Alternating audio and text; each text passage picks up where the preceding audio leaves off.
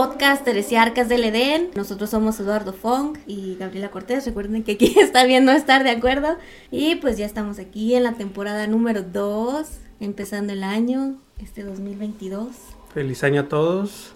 Sí. Felices fiestas, cero COVID para todos. Oye, Gaby, me he dado cuenta que tú siempre, cuando dices bienvenidos a la cerca del Edén, yo soy bla bla, y luego siempre te ríes. O sea, no sé por qué. No sé, yo tampoco sé. Siempre te ríes, o sea, nunca lo puedes decir con seriedad. Ah, bueno, ya. No hay seriedad aquí. Es que soy una persona feliz. Uy. Feliz pero darks.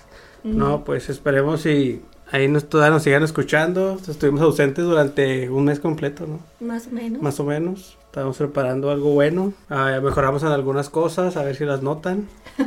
Ojalá. Saludos a Patti, que siempre me pide que le mandemos saludos. Saludos a Patti ahí. Saludos a Pati. No, Patti. Alba. Patti Alba, porque si hay muchas Pattis, ¿eh? Sí. Pero bueno, este tema se va a tratar sobre las plantas, aquellas plantas que nadie pela. ¡Oh, que la- Ya Bueno, empezamos. Ya empezamos a llorar. Bueno, y para eso traemos a un invitado, un especialista, un, un amante de las plantas. Les llora, les canta, les, les, les, cuenta, les cuenta cuentos. Les cuento cuentos. Este, les hace preparar su- sus camitas, les pone sus vitaminas, sus minerales. pues bueno, aquí para no hacerla tan, tan de emoción, tenemos a, a Bruce, Bruce Morales. ¿Cómo estás, Bruce? Muy bien, muy bien. Ahora sí que agradecido de que me hayan invitado aquí a estar en su podcast un, un rato y a venir a platicar un poco de, de lo que me gusta. Qué Las bueno, que, qué bueno que viniste. Aprovechamos que vienes de visita a la ciudad. Porque lo, fíjate, lo empezamos a hacer pues vía Zoom o algo así por el estilo. Y que te comente que me dices, no, pues voy a ir para allá a Juárez. Y yo, híjole, pues vamos a aprovechar, ¿no? Va a ser el primer episodio. Sí. Sí, este, pues aquí Bruce tiene ya una, ya tiene unos añitos trabajando con las plantas. De hecho, siempre me gusta mencionar que fue quien me ayudó con mi, mi tesis en licenciatura. ¿No sabías, Gaby? No. Pues ahora lo sabes. Ahora lo sabes. algo nuevo, ¿no? Sí, sí, o sea, yo, yo llegué ahí y ni sabía ni preparar, de preparar un agar, ¿no? Entonces así como que, pues, no, mira, pues, ¿de dónde vienes o qué? ¿Qué hiciste todos estos 12 semestres que ya llevamos en biología? Ya casi güey? acabas la carrera. Sí, entonces no, pues ahí, ahí fue nuestra primera conexión. Entonces Bruce tiene actualmente un canal de YouTube que son las plantas de Bruce, si no, igual no me equivoco. ¿Cuánto tienes con él ya, Bruce? Sí, de hecho ya llevamos, bueno, con la página como tal, así como que compartiendo un poco de información, que al principio empezó como que con memes de las plantas. Sí, Me aventé como unos, yo creo, dos años y medio, tres. ok. Pero eh, ya con el canal y ya cuando lo empecé a hacer como que proyecto de divulgación más, eh, pues realmente ya son como unos dos años, yo creo ya. De hecho, yo creo dentro de unos dos meses ya cumplimos como que los dos años de que ya está el canal, de que pues está ya como que pues más establecido, ya enfocado a, a dejar de compartir tantos memes. Y... Que ya monetizó. Sí, de hecho, pues Sí. no tengo los dos años monetizando, pero sí, sí, ya. apenas ya. Pues es un logro, es un logro. Sí. Entonces, pues a, a quien le interese, pues puede visitar su, su canal en YouTube, está muy interesante. Esas personas que andan buscando cómo quitar esas plagas tan fastidiosas, pues aquí nuestro amigo Bruce en algunos videos nos muestra cómo combatir con ellas y no solo con, con agentes químicos, ¿no? Sino con de, de forma natural para no dañar al medio ambiente, que eso es de lo más característico de tu canal, ¿no? Que lo haces con productos naturales. Sí, de hecho me enfoco más como que el lado agroecológico, entonces igual por lo que pues he estado ahora sí que estudiando pues he visto que es el usar químicos y sobre todo las personas que están en casa que empiezan a ocupar algún compuesto como fungicida, insecticida o así, pues realmente a veces haces más un daño y a veces no lo saben usar también. Entonces lo enfoco mucho a que pues mejor hacen, hagan algo agroecológico, algo orgánico, algo que a veces pueden conseguir hasta en su casa y pues con eso compartir y combatir diversas plagas que pues ayuda bastante, ¿no? Y vaya que son latosas, ¿eh? Mira, para esto tuvimos una dinámica ahí en las redes donde la gente nos mandó algunas preguntas. Yo traigo aquí algunas preguntitas, pero eso lo dejamos si quieres para más adelante. A mí me gustaría que nos hables poquito de lo que es tu trabajo, de lo que haces actualmente, a lo que te estás dedicando. eh, y, pues sí, de alguna manera que nos des una introducción de lo que tú, de lo que tú haces actualmente en tu canal. Ok, va que va. Bueno, pues realmente yo ahora sí que soy biólogo, igual que ustedes, este, y Yeah. igual de la UACJ, ¿no? Pero eh, ahora sí que ahí mismo, de hecho, también me aventé la maestría y durante ese tiempo, pues principalmente yo estuve trabajando con lombricomposta. Para los que no sepan, pues, qué es la lombricomposta, como tal, pues es el proceso en donde, pues, hacemos, el, ahora la destrucción de la materia orgánica, se ocupan lombrices, es una lombriz que es diseña foétida, y es una lombriz que, pues, está probada para, pues, ahora sí que degradar bastante, y tiene muchos microorganismos. Entonces, esos microorganismos también ayudan a degradar, pues, generan un abono muy rico en nutrientes, ¿no? Entonces yo estuve trabajando mucho con, ahora sí, con la lombricomposta y pues desde lo que es la carrera y así, pues salió como que el amor a las plantas, ¿no? No lo veía tanto como divulgación, como ahorita con el canal y todo este tipo de cosas, pero pues más que nada lo veía como pues parte del estudio, pues ahí con eso salió mi maestría y posteriormente pues también con unas colaboraciones que hice en la maestría, pues salió el hecho de pues venirme a estudiar, o irme más que nada a estudiar el, ahora sí que el doctorado, que ahorita pues es el que andamos haciendo, ¿no? Y en ese doctorado, pues realmente lo que ando haciendo principal, pues es trabajar otra vez con unas bacterias, porque pues aunque tengo las plantas de Bruce, realmente como que mi enfoque más grande es con los microorganismos que están alrededor de las plantas. O sea, sí sé, por ejemplo, de plantas, al final de cuentas, pues si les estoy tratando de proteger plantas, eh, pues ahora sí que tengo que saber cómo funcionan las plantas, ¿no? Y es popularmente lo que más se conoce, ¿no? Antes de que los microorganismos que, pues por lo regular, pues pocas personas de, ahora sí que al momento de tener una planta dicen, ay, tengo que cuidarle los microorganismos de mi planta, ¿no? Entonces... Nadie lo toma en cuenta. Sí, de hecho, o sea, poca gente dice, ay, hay, hay bichos ahí y pues lo más bichos que agarran yo creo son los insectos. Pero pues están esos microorganismos ahí, ¿no? Que es lo que más estudio. Sobre todo su interacción en cómo esos microorganismos ayudan a defender a las plantas de enfermedades, ¿no? Entonces, pues también me enfoco mucho en lo agroecológico, en el ver el que pues se dejen de usar muchos compuestos químicos y actualmente pues eh, qué es lo que se necesita, ¿no? El, como que el cambio de pensamiento en cómo se produce y pues al final del día buscar otras opciones más sustentables. Eso es como que de manera general lo que andamos haciendo. Y, y, se me hace interesante que menciones los de los microorganismos porque es algo que la gente pues no, no, no considera o... pues, es que como no lo ven, no lo toman en cuenta. Totalmente, o sea, algunas de las preguntas más relacionadas a algunas cosas así, como mencionas con los microorganismos. Yo, por ejemplo, te puedo decir que Gaby no está muy familiarizada con, los, con las plantas. Este, ah. Es bióloga, pero las vio de lejos a las plantas. Sí. Yo no aprendí nada de plantas ni de peces. Eh, ¿Qué traes con los peces? No aprendí nada, lo siento. Pues no aprendes nada en realidad en la carrera. Creo que aprendes más en campo, ¿no? Trabajando con ellos. Ajá, o sea, y a todo esto te iba a preguntar, está muy interesante todo lo que estás haciendo y la, la forma en la que aborda las plantas, o sea, es un, un canal muy, se puede decir hasta de nicho, ¿no? Porque trabajas especialmente con eso. Pero ¿tú alguna vez imaginaste que te ibas a dedicar a hacer un canal o, lo, lo, empezaste así nada más por memes, pero o en realidad tenías en mente, dices, no, pues quiero divulgar este, ah, porque está eso, tienes productos, ¿verdad? No los mencionaste, pero tienes productos, o sea, ¿pensaste en todo eso o nada más fue cosas que se fueron dando? No, de hecho, fíjate que eh, de, cierto modo pensaba en los productos porque cuando hice mi licenciatura, ahora sí que hice un verano de investigación y ahí fue donde conocí todo el mundo de las bacterias, de que había productos que se vendían y empezaban como que a agarrar auge del mercado. Pero pues no veía nada de las plantas de frutos en ese entonces, ¿no? Yo creo en ese momento ni por mi cabeza pasó. Hasta hace como unos tres años que empecé con lo de la página. Y de hecho fue así de que, ay, pues empecé a compartir memes, hice una página y, y la página fue agarrando vuelo, pues por tanto meme, ¿no? Pero y llegó un momento en el que pues la página ya empezó a ser más grande y mucha gente empezó a preguntar en la misma página, oye, es que cómo le hago con mi plantita, cómo le... Como que empezaron, dijeron, ay, este comparte muchas cosas de plantas. Y al mismo tiempo también empecé a compartir las plantas que pues yo tenía en mi casa. Normalmente yo empecé a armar un huerto urbano allá en Puebla. Ahora sí que tengo como unos ya cuatro años que me fui a vivir para allá. Entonces empecé a armar un huerto urbano. Entonces empecé a compartir todo lo de la, sí que lo del huerto, las plantitas que andaba haciendo. Y mucha gente empezó a preguntar. Y de ahí es donde empiezo a decir, bueno, pues si la gente empieza a preguntar, pues al final de cuentas pues les ha de interesar, ¿no? Y pues ya había mucho en YouTube y así. Y dije, nada, pues me voy a lanzar a, empezar a hacer videos y hacerlo ya como pues un canal, ¿no? no de hecho ni la divulgación me había pasado por la cabeza. Y cuando empiezo como que a, grabar videos, ya empecé a salir a cámara yo creo que como todos, ¿no? Empezamos a, hacer un video y a veces no lo queremos ni ver porque es que sí, no yo lo quiero editar, la verdad, escuchar. o lo edito una vez y ya porque la verdad me oigo bien raro y no sé qué onda, ¿no? A veces creo que hasta nuestra misma voz no a nadie le gusta su voz. Ajá, exactamente. A nadie, no. y, pues en ese momento fue así que no, empiezo a hacer videos, les empezó a subir y empezaron como que a tener vistillas y así. Entonces ya poquito a poco empezó como que la gente a, tener interés en el proyecto, en las plantas de Bruce y pues poco a poco se empezó a juntar la gente. Y al mismo tiempo empecé a conocer también a varios divulgadores de aquí de México. Así que, pues, Mm. por ejemplo, me contactó, de hecho, no sé si hayan escuchado de Pregúntale al biólogo, Sí. Dulce, pues a mí me contactó Dulce porque tenían y estaban armando como una red de divulgadores. Entonces me contactó y de hecho hicimos hasta una colaboración y así. Y por ejemplo, pues de ahí empecé a conocer a muchos, a Lentos Mariela, a una chava de Biolovers, a varios, a unos chavos de Pajareando Ando.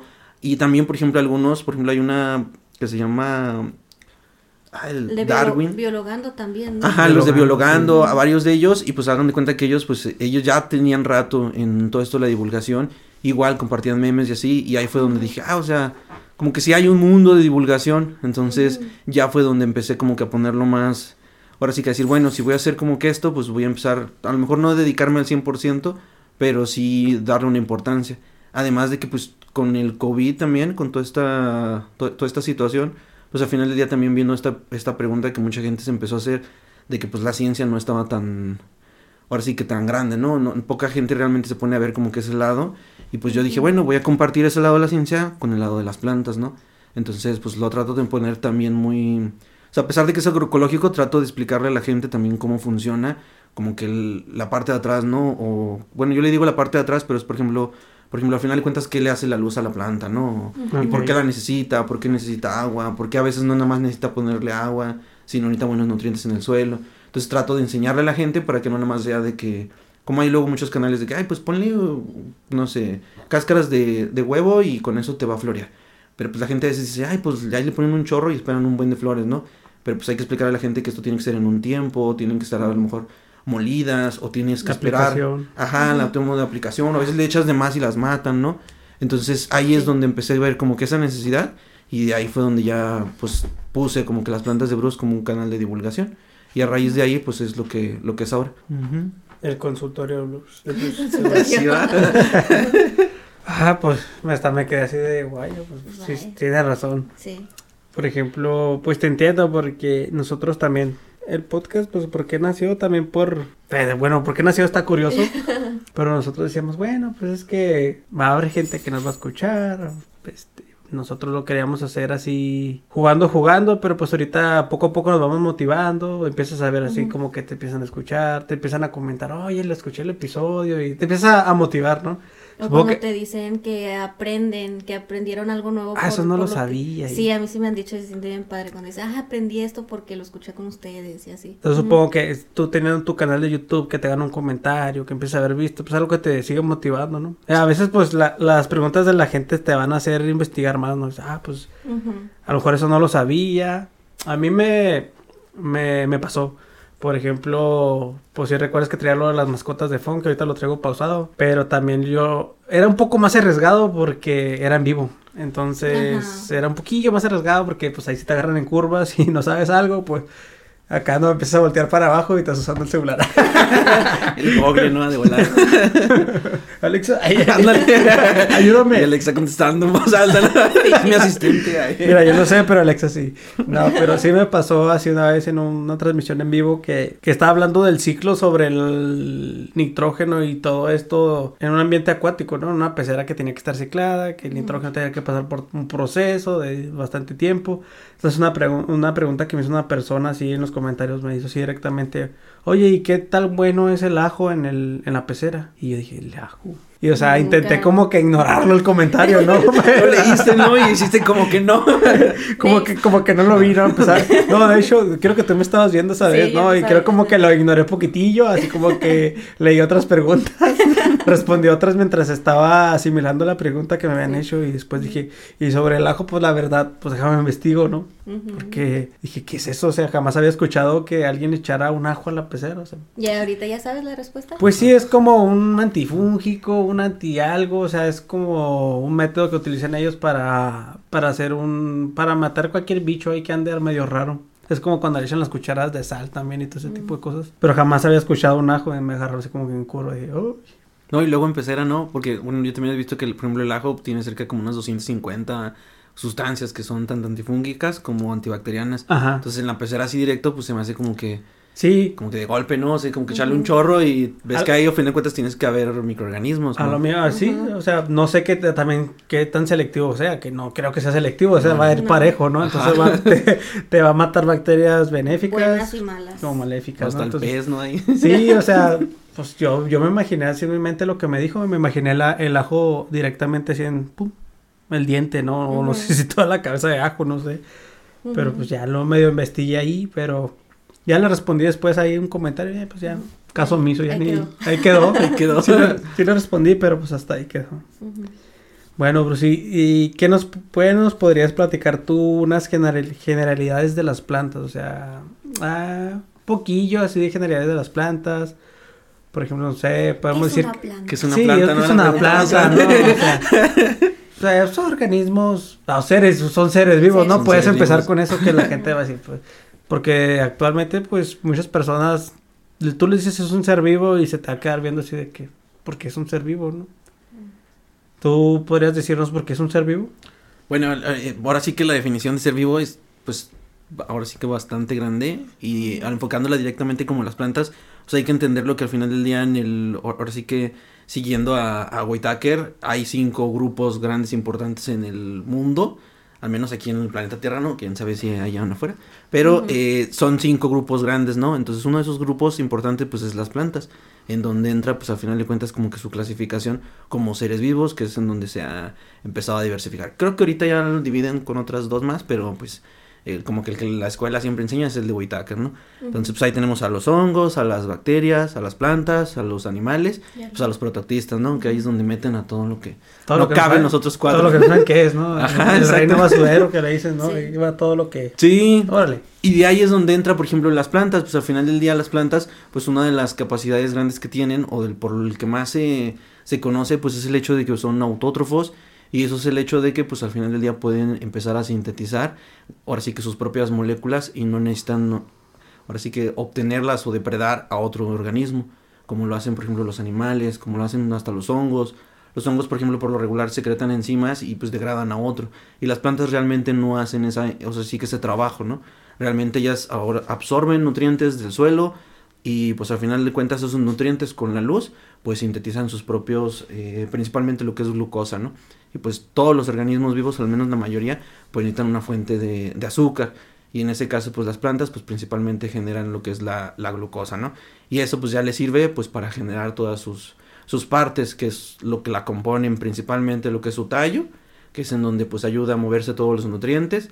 Luego tienen sus hojas, que es en donde captan, pues al final de cuentas, y hacen el famoso intercambio de gases, el que pues sabemos que una planta, o la mayoría de la gente, pues al final de cuentas entiende que es quien se encarga de como que limpiar el aire. Y de liberar el oxígeno, ¿no? Ajá, exactamente, ahora sí que es el que jala CO2, pues libera oxígeno y pues por otro lado tenemos la raíz, que de hecho la raíz yo creo es la parte más importante de la planta porque es la que está en contacto con el suelo y es la que está en contacto de todo lo que pueda absorber de nutrientes, ¿no?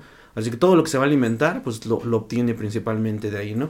Y eso ya suben los nutrientes y pues con ayuda de la luz y todo esto pues ya puede generar. Entonces pues al final del día al ser un ser vivo es eso, ¿no? Que tienen la capacidad de pues poder sintetizar sus propios alimentos, tiene pues al final de cuentas funciones fisiológicas, que pues ahí tienen un chorro las plantas al final del día, pero pues eso es lo que hace, por así decirlo, estar vivo y, y pues ahí es donde entra esa clasificación, ¿no? Exactamente. ¿Tú qué opinas de eso, Gaby? Sí, pues es más o menos lo que vimos en el episodio de... El origen ¿cuál de la vida. El origen de la vida, en el que vimos las, las características de un ser vivo, ¿no? Que es que reacciona al ambiente, que tenga un metabolismo, que... Ya se me olvidaron todas las demás. que nazca, crezca, se reproduzca y muera. Ajá. Entonces, eh, pues es parte de, de lo que lo hace un ser vivo. Pues sí, un organismo que pues ya tiene una célula, ¿no? Su célula eucariota, dices tú, bueno, pues es un ser vivo, ¿no? Ya tiene su célula vivita también funcionando y todo. Algo que sí está complicado y no te va a meter en apuros es la fotosíntesis, ¿no? Pues también es muy famosilla. Ahorita mencionaste algo, ¿no? Y no, pues sí, ahí convierte su materia inorgánica en orgánica, hace ese cambio y todo. Pero pues estaría interesante también hablar sobre la fotosíntesis, en dado caso. Sí, de, de hecho, fíjate, antes de ahora sí que tocar el tema de la fotosíntesis, ahorita que tocaste lo de las células, algo interesante que tienen, por ejemplo, lo de las plantas, es el hecho que según la teoría endosimbiótica, no sé si han escuchado, por ejemplo, con Lynn Margulis, Ajá. ella pues dice que pues al final de cuentas los organismos pues fueron como que obteniendo o absorbiendo otro para poder formarse, ¿no? Un ejemplo muy grande que sabemos es el hecho de que pues jalaron a la mitocondria, ¿no? Entonces se cree que todavía después de la mitocondria, de la célula, por así decirlo, animal, que al final de cuentas es una célula con la mitocondria dentro, posteriormente se jaló al cloroplasto. O sea, Mm, como sí. que el cloroplasto fue el último en meterse. Entonces luego hay gente que pues empieza a, a hipotetizar, ¿no? El hecho de que podríamos decirse que hasta las plantas tienen como que un eslabón más arriba evolutivo que los animales, ¿no? Entonces, ahorita me acordé de eso. Pues que- no lo dudo, porque por lo que mencionas ahorita, pues son este, unos seres autosuficientes. O sea, no necesitan de mucho. No, y además, pues sus mismas células, ¿cómo, se, ¿cómo es tan fácil de propagar, no? O sea, con la misma puedes hacer varios clones y así. Sí, de hecho, ese se le conoce como totipotencialidad. Ajá. Y es el hecho de que, pues, al fin de cuentas, cualquier pedacito de planta, en teoría, puede convertirse en, en uno nuevo. Y En un eso, nuevo pues, nosotros no podemos, ¿no? Nomás, nomás Picoro puede. Bueno, creo que Y ni eso ¿no? y creo que ni eso, ¿no? Nomás, o sea, le creció otra extremidad, pero no sé si de un pedacito de él salga A otro. Deadpool, ¿no? Que si lo partes a la mitad, sí te salen Ah, dos Deadpool. sí. No soy muy fan de esas películas, pero. Uh, Pero creo ya. que esa es la pregunta más grande, ¿no? Ajá. Si se crean dos Deadpool o se queda nada más uno, ¿no? No sé, yo la verdad. Creo que sí. Pues- Nadie lo ha partido ahí. Y luego pues recordemos que estas plantas terrestres pues vienen principalmente de las alga- algas verdes, ¿no? Que fueron las que colonizaron y órale, gracias a esa coloni- colonización que tuvieron las plantas pues hay toda esta diversidad que conocemos. Por ahí leí un datillo de que se, ap- se- son extraoficiales, ¿no? Que databan más o menos o hacían un aproximado de 8.7 millones de, de especies de plantas, de las cuales nomás se conocen como un millón punto y garra. Entonces se conoce que viene siendo como el 83% de lo que son las terrestres y como se conoce como el 90, no, se desconoce como el 90% de las marinas. Mm, sí. Entonces, pues es que para todo hay eso, ¿no? De- De, hecho, hay un dato que estaba leyendo en un artículo, decía un científico cubano, que se necesitaban al menos unos mil años para alcanzar a conocer, unos mil años más para eh, alcanzar a conocer de perdida más del 50% de todas las plantas que existen. Sí, y es que tienen mucha, al final de cuentas, mucha variación. Entonces, luego luego salen subespecies y, y pues los taxónomos al final de cuentas se empiezan a pelear entre si es la misma sí o no. pasa, sí, Sí, pasa, sí. o sea. sí. De hecho, cuando yo hice un estudio aquí en los cerros de aquí de Ciudad Juárez, me pasó que hay un género de, de un cactus en especial que como hace hibridaciones. Entonces, pues de repente lo, lo estás intentando identificar y no, pues ya hasta te crees que estás descubriendo una buena, una nueva variedad porque entre ese género que es el Equinocerus, pues se, se combina muy fácil. O sea, si, si agarra este que ya era una variedad con este que ya era otra variedad, pues sale otro. Y pues ahí está el problema, ¿no? Pues sí, va a estar difícil alcanzar, ¿no? Esa evolución. Sí, no, Ahí de va- hecho, se va acercando unos, pero ellos se van alejando más. Ahí te ves, ahí te ves. Entonces, pues sí es complicado. y luego a veces son hasta como más fáciles de adaptar al, al ambiente. Yo siento que, por ejemplo, las, bueno, no siento, sino he visto también, por ejemplo, muchas silvestres son como que más fáciles de, de colonizar y de adaptar que hasta la mayoría de los animales. Entonces, de hecho, por ejemplo, hay, hay varios estudios, ¿no? Que si en dado caso se llegaran a extinguir los humanos, pues al final de cuentas las plantas pueden volver a, a colonizar y pues lo más seguro es que a lo mejor muchos de los animales vuelvan a cambiar totalmente, pero pues las plantas van a seguir como que en, ahora sí que en su esencia, en su gran características, funcionando como, como deberían. Entonces tienen una capacidad muy buena para adaptarse. Pues no Sí, lo sí. dudo, como tenemos aquí a la gobernadora, esa, ¿no? Hombre, Ah, arrasa sí. con todo, ¿no? Pero fíjate lo raro de esa planta. Es que si tú la sacas, y, o sea, no la puedes trasplantar para nada, Ajá. para nada, o sea, crece donde quiera, pero si tú la quieres trasplantar, no sé, no sé a qué se deba, la verdad. Pero yo varias veces quise tener mi gobernadora y nunca la pude tener así trasplantada, ¿no? Pero creo que esa luego por semilla, ¿no? Es mejor. Sí, su- porque trasplantada, la verdad, no.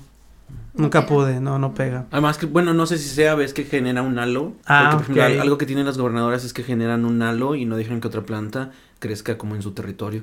Entonces, por eso es que luego ves que van en el desierto y ves así como, como una gobernadora y luego hay un espacio y otra gobernadora y un espacio y otra gobernadora. Ay, ¿cómo se le llama eso? Alopatía, la Ajá. alopatía, ¿verdad? Ajá. Alopatía, sí. Alopatía, ándale, sí, que era que, pues sí, ellos, eh, si yo estoy sentado aquí, pues tengo un rayo, no sé, de un metro, ¿no? Donde nadie más va a crecer más que yo porque estoy haciendo ahí, segregando un tipo de sustancias. Y eso me lleva a recordar algo que leí una vez, que supuestamente las plantas saben reconocer plantas de su propia especie y no compiten contra las plantas de su misma especie, pero por ejemplo si una selva hay otra otra especie, pues empiezan a competir contra ella con nutrientes, espacio, cantidad de sol recibida y todo, pero que si son de la misma especie, algunas, ¿no? No todas, pues tratan de mantener su distancia y crecer acá para que cada quien tenga su sus propios rayos de sol así directos, su propio nutriente, no sobrepasarse. Y dije, no, hombre, pues se queda uno pensando, pues esto es, piensan o qué rollo. Es que, pues somos medio egoístas, nosotros queremos ver que ellos piensen con un cerebro, no como tal. Queremos que tengan ojos, que, tengan boca, que hablen para poder decir, ¿son seres vivos o son seres pensantes? O, no es que te compartan luego a veces que, que realmente digan, no, estamos pensando, pero, pero no.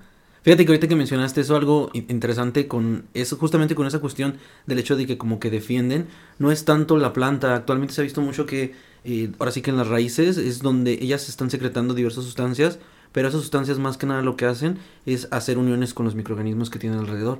Yo tú puedes encontrar, por ejemplo, en un suelo en donde está la planta, 10 veces más microorganismos alrededor de la raíz que en toda la demás parte. Entonces estos microorganismos lo interesante que tienen es que empiezan a secretar sus propios compuestos y son realmente los que generan así como que la, inhibición de las otras plantas.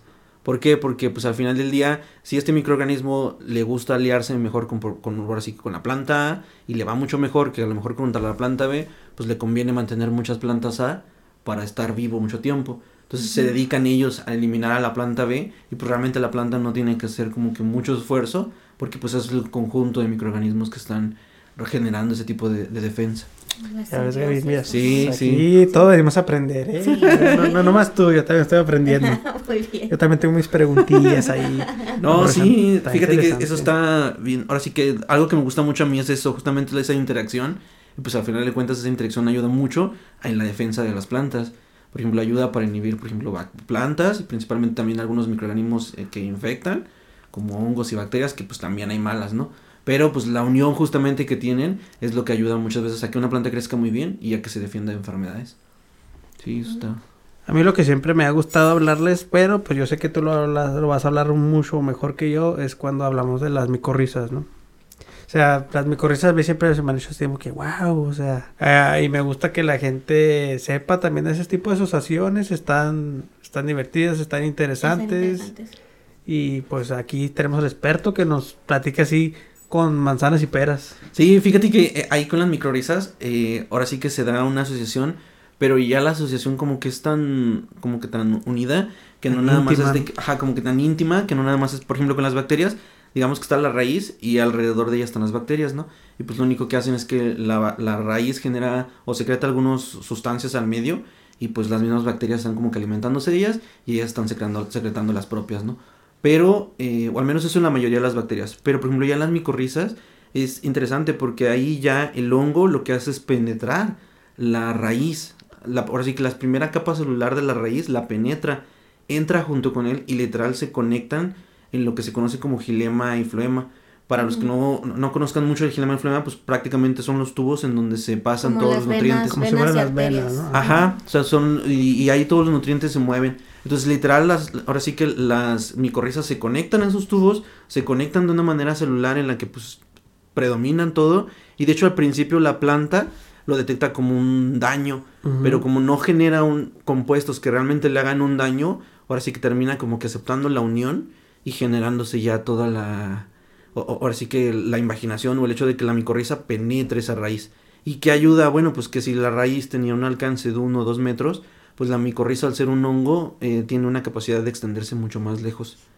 Entonces ya tienes ahí de que pues de dos metros ya te generan las uniones a cuatro o cinco metros. Y por ejemplo en bosques, que es donde más común con pinos y esto, muchas veces ayuda mucho porque pues las uniones ya se hacen entre árboles de la misma especie. Entonces ahora sí que muchas veces son las mismas micorrizas quienes mantienen unidas. De hecho luego hay unas imágenes donde se ven que las micorrizas como que los tienen agarrados pero es por eso, porque prácticamente esa imaginación se dio. Ahora sí que la, la micorriza o el hongo como tal penetró y pues conecta con todos los demás. Y pues esto se puede extender en bosques a, pues ahora sí que a, gran, a grandes distancias. De hecho, se me fue ahorita el nombre, pero hay un bosque, creo que por allá por Irlanda, no me hagan mucho caso, pero sí hay un bosque en donde está una micorriza que es así, tiene un tamaño de unas 50 hectáreas. Mm. Y es caracterizada como el, el hongo o el organismo más grande en el mundo. Pues está el mentado hongo de la miel, ¿no? Que le llaman, o el hongo de... Sí, que es, bueno, ese es el hongo solo, ¿no? Que el micelio está por todo el bosque, creo que es el mismo que dices. Que tiene un tamaño, que es el ser vivo que se conoce más grande. Creo que sí es ese. Ajá, creo que es ese. Creo que se le, se le conoce como el hongo de la miel. También no me hagas mucho caso. Son datos que me, me acuerdo. Son esos datillos que de repente deben ser esos. Ajá. 100 cosas que no sabías y no te acuerdas de ninguna cuando las terminas de ver. Las parafraseas después no van Sí. para verte. No, pues quién sabe. Sí sabías que. Pues de hecho en uno de esos videos vi que una de las plantas más con más variaciones y que existen en todo el mundo así son los rosales, ¿no? Que existen Ah, uh, sí. miles y miles de variedades de los rosales. Pero eso es porque el- ahora sí que el hombre ahí metió su mano. Sí, ahí metió la manota, Sí, ¿no? la verdad que sí. Pero sí de los que más variaciones tienen los, los rosales. Entonces, en pocas palabras, una micorriza es una asociación muy íntima que tiene la planta con un hongo, donde se benefician, obviamente, los dos, Los ¿no? dos. Sí, no sí. se hacen daño y estamos hablando de una simbiosis, ¿no? Al contrario de una, Una parasitosis. Parasitismo. una Ajá. parasitosis, ¿no? Que todo lo contrario, donde un individuo está dañando totalmente a- al otro, beneficiándose de él, pero el otro pues está sufriendo daños, ¿no?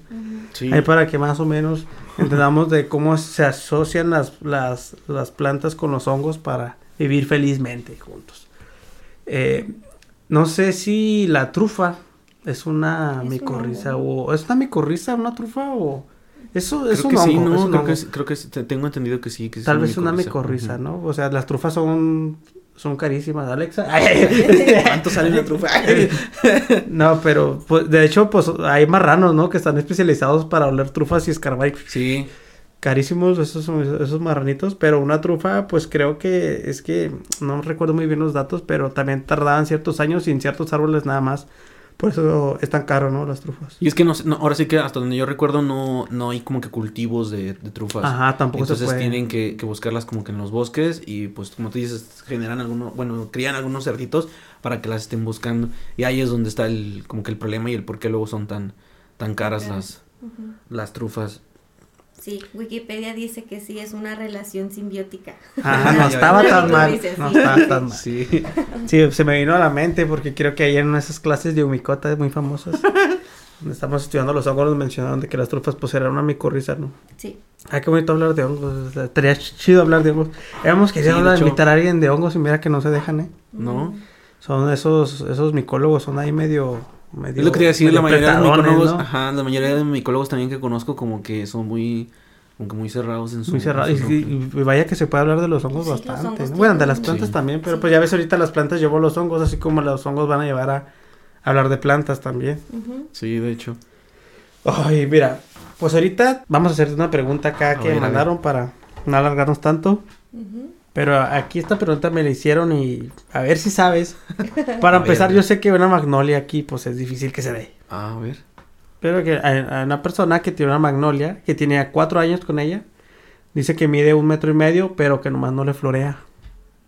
Nomás no le freía. Nomás no le florea. Bueno, ahí, al- ahí algo importante, ahora sí que con la floración, es al final del día, hay que entender que la floración se da cuando la planta está creciendo en óptimas condiciones. ¿Por qué? Porque la floración es el momento en el que la planta está lista para reproducirse.